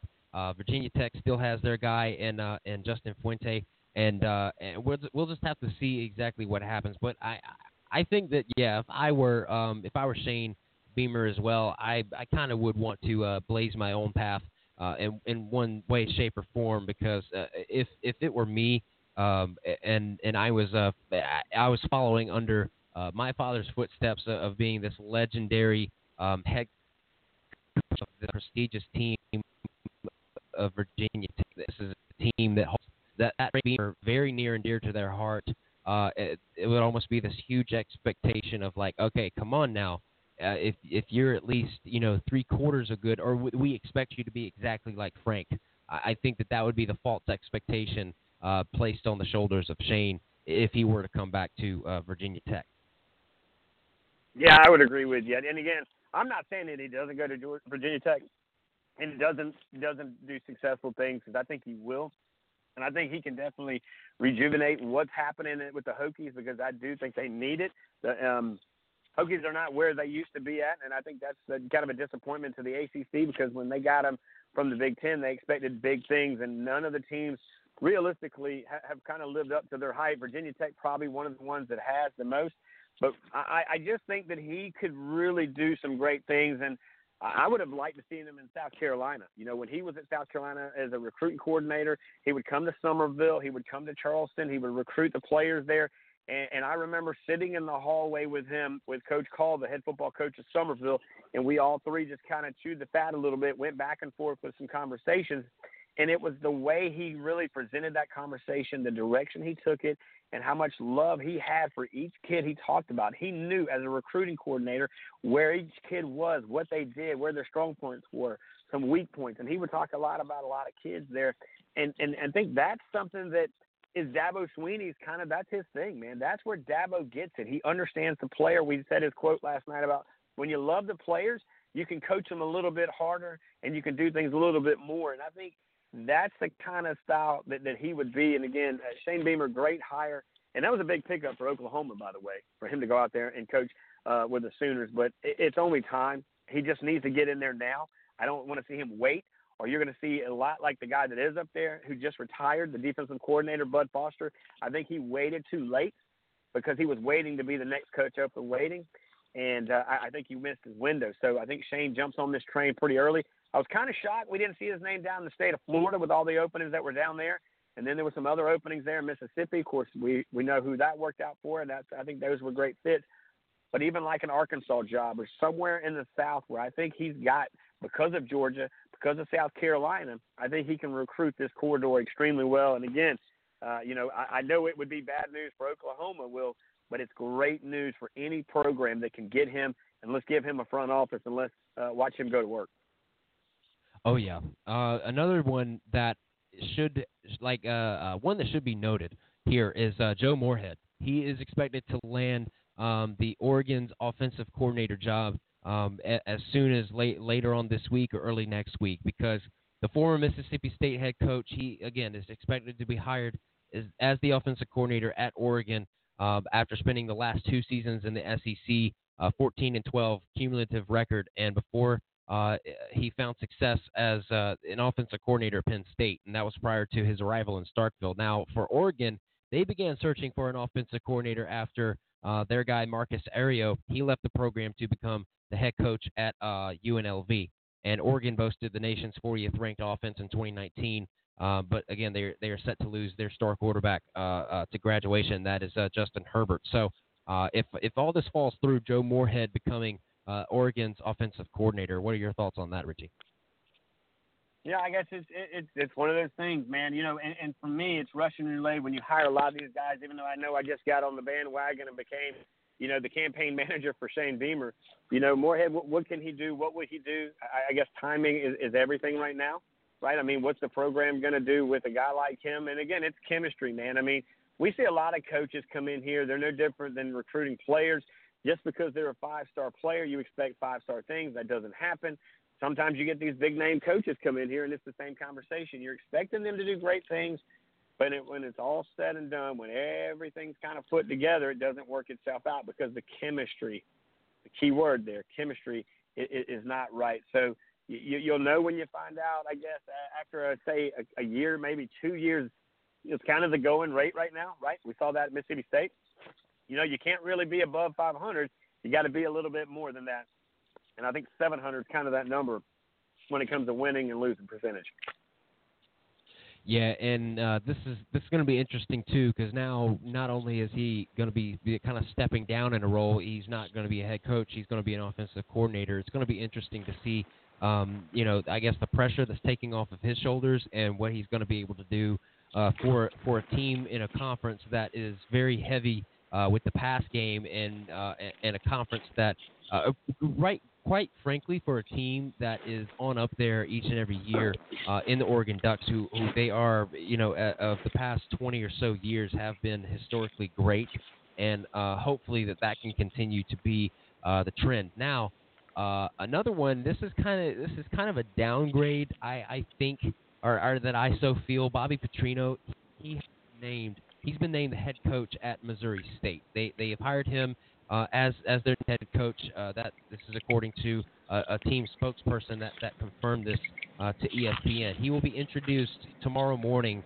at a news conference um, at, at uh, JQH Arena in Springfield, uh, Missouri. He holds a 119 and 56 career record as a head coach at three different schools. He worked for uh, Louisville back in in 2003 to 2006, and then again at 2004 to 2018. He worked at Arkansas from 2008 to 2011 and at Western Kentucky in the year 2013. Uh, he posted a 36 and 26 record with Louisville in his second tenure at the school, and he was on the sidelines when quarterback Lamar Jackson won the Heisman Trophy. And the man's 58 years old. He had a brief campaign as the head coach for the Atlanta Falcons in 2007, but he resigned from the team amid a, a 3 and 10 start to join the Razorbacks at the time. Uh, this this coming off the heels of um, I guess it was uh, kind of one of those uh, rocky seasons for Louisville, and, and those um, and those Redbirds uh, up there are, are, certainly missing some some key pieces and some key factors in their game. I, I do want to ask you though. I mean, is this a good step in the right direction for Bobby Petrino? Because Missouri State is not a division. I, I just heard you there. Uh, Missouri State is not a Division One. Um, they're not a Division One team, and that to right. me, th- this feels a, this is a step in the wrong direction. If I am Bobby Petrino. Yeah, it's in a wrong direction from for the team he's going to go play, to go coach for. I mean, Bobby Petrino's lucky to be a coach anywhere in college football. Heck, if he was a coach in high school football, he'd be lucky. I mean, the guys everywhere he goes, it's it's drama filled. It, it's always, you know, it's always mistakes being made. I mean, the question is, every think about it. Where he, when he left Louisville, what happened? Boom. When he fell off the motorcycle, whatever happened in Arkansas, boom. What happened? So, you know, it, to me, it's a better. It, it's more of a risk for the college that's going to hire him than it is the coach that's getting hired. I mean, I don't have any sympathy for a guy who consistent consistently goes out and and does things that he tries to tell these kids not to do. Right. So what does it do as I say, not as I do type mentality of coaching off the field, and that's great. He wins on the field. You know, congratulations. But off the field, your character is not good. And that's not the kind of guy you want running your program. And that's not the kind of guy that you want your kids to be around. I know I've got two boys, and I wouldn't send my kid to a college. I don't care whether he's coaching at Notre Dame, where I'm an Irish guy myself, or he's coaching at Alabama, or if he's coaching over at Charleston Southern. I, I wouldn't. I wouldn't want my kids to play for him because traditionally, you know, you want a guy like a, you know, and again, we bring up Dabo, we bring up, you know, even the likes of Mark Richt when he was like down there, Bobby Bowden type names those are the type coaches that you want your kids to play for. Even a, even a Nick Saban, like him, love him, or leave him, he's a winner. But you never hear players talking about how he treats them. They understand that's the method of the madness that takes it to national championships. But to, to take a chance on a guy like this, he's landing exactly where I think he should land, and he's lucky to land this job. Yeah, uh, and and you know something else too that that just crossed my mind in your dialogue. Um, something else is that I think that this is kind of good for for most of college football to to have his name kind of uh, uh, be uh, being being pushed to the side he doesn't have a Power Five job or or a Division One job. Not that I don't want anybody to lose their job, uh, uh, especially being a head coach, because uh, you, you get enough pressure as it is. Uh, but for a guy like him, and and you mentioned it, and you have some more, you you have more information than I would have had uh, uh, about him and, and about this uh, this hire that Missouri State does. And right. I, I think you're I think you're absolutely right that this is more of a, a risk. Uh, like w- which one does this benefit? I think it really benefits uh, Petrino than it than it does Missouri State because uh, uh, again they're going to have to contend with uh, whatever drama that, that comes their way, uh, if if any, now, and I'm sure that there is right. bound to be some. Right now, now think about it. Now, I'm not saying that guys don't go out and change. Anybody and everybody can change, and that goes you, me, and anybody else. Look at Hugh Freeze. Hugh Freeze made some mistakes. He goes to Liberty, takes them to their first ever bowl game. It, it, it's all belief. It was so hard to believe that Ole Miss, you know, they let him go. He leaves whatever the program is. He goes to Liberty, which is a Christian uh, college. They bring him in. They love on him. He does it the right way. You watch his post. You watch how he handles himself in social media. He's been a part of our show, which – He's a five star dude. He made a mistake. He owned it, but he didn't go back to that same mistake. He continued to get better. He continued to, to recognize and, and, and fix what was broken. That's not happened with this coach. You know, and there's another issue, and I don't know if you've covered it here in the hour of one and into hour two, is there is some conversation right now what's going on at Penn State. I don't know if you've seen that or not in the link, and and, and I that, that breaks my heart because I am a huge fan of that coach at Penn State, and I really like that he's got this resurgent back over there. And maybe tomorrow we reach out to uh, our buddy over there that's played at Penn State, who now, of course, does some radio stuff around uh, the uh, the area down in North Carolina. But you know, there, it's always gonna. This is what happens, man. Anything that happens today is reported today. There's no more waiting until the six o'clock news to come on. It, it's a right now society we live in, and I don't think that's always a great thing. But for you guys like you and me that report things, I mean, you know, look, we don't have to wait long. We just have to hope that the right person is at the right place and utilizing social media. Yeah, um, there was an ex Penn State player that uh, he he filed a lawsuit, and and it lists uh, James Franklin, who is the head coach of Penn State and those Nittany Lions.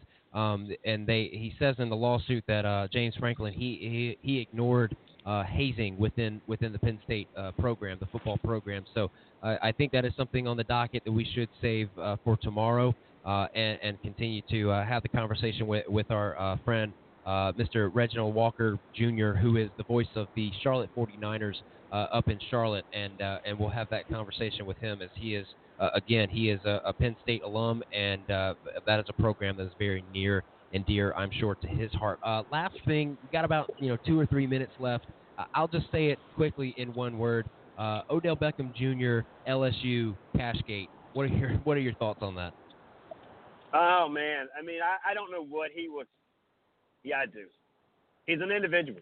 I mean, I I, I struggle with Odell, and I li- I want to like the guy, but you watch his antics over there with the Browns, and you want to watch some of the things that happen with him, and he makes it hard but there was rumors, and we heard it yesterday from uh, our connection there inside the state of Louisiana, where Matt Simms said it was fake money, maybe monopoly money, but now there's words that it was real money. And, and it kind of threw me for a loop that when somebody said it was fake money, he doesn't seem, because of his character and the things that he's done in his past, the way he's moved, that that would even be a case that he would have fake money. And, and then, of course, it was he handed it to the players and they gave it back. Ain't nobody giving you back money, dude. I'm just to be honest. You walk up to me and you give me a million dollars and wink me and tell me, hey, man, this is just for show. I'm to see you in a few minutes. Look, dude, psych, that ain't happening. I'm out. Deuces. I'm gone. You know, and, and these players, you know, how can they, how are they going to be affected? They're probably not. I mean, unless they get into it with the NFL, you know, these guys are gone. Most of those guys that, that he was handing money to were going to be getting a paycheck anyways in a few months on an NFL roster. So with that being said, why would Odell Beckham Jr. Why would he sit there and, and, and realistically put that program, who just had gone through a lot of transition and had had a night to never forget, now takes it, puts a black eye on the night, and now instead of them talking about all the success and the Cinderella story that was, now here we go. We're talking about a guy that doesn't even play on this team any longer. Yeah, this is a story again. I'm sure that there are going to be a lot more developments in this uh, story, and this is probably another one uh, table for tomorrow as well. Uh, Richie, uh, once again, happy birthday to you, and uh, can't Thanks, wait buddy. to uh, get in studio with you tomorrow. Yeah, man, we're gonna have a great show tomorrow. We will get that young man you talked about. We may get in here with Matt Sims tomorrow. We'll kind of uncover this. Hey, college basketball! Congratulations to you and your Clemson Tigers, man. I watched that game last night. You guys are knocking out UNC and Duke back to back. Imagine what that town would have looked like if y'all would have won a national title. But you know what? You want to forget a loss, pick up a few wins, and they've done that in the basketball program. So great job. And hey, we're going to turn the page a little bit with them and start talking some basketball. Yeah, no doubt about it. Richie, thank you so much. And uh, for him and for all of us here at Southern Sports Central, I want to thank our sponsors, the Fan Zone, Garen's Pharmacy, Matt's Burgers, for all that they do uh, and, and, continue to do for us. So, uh, on behalf of all those and uh, and yours truly, my name is Will Porter, and this has been Southern Sports Central on Blog Talk Radio. We will see you uh, bright and uh, I guess early, six o'clock in the afternoon tomorrow. We'll see you then.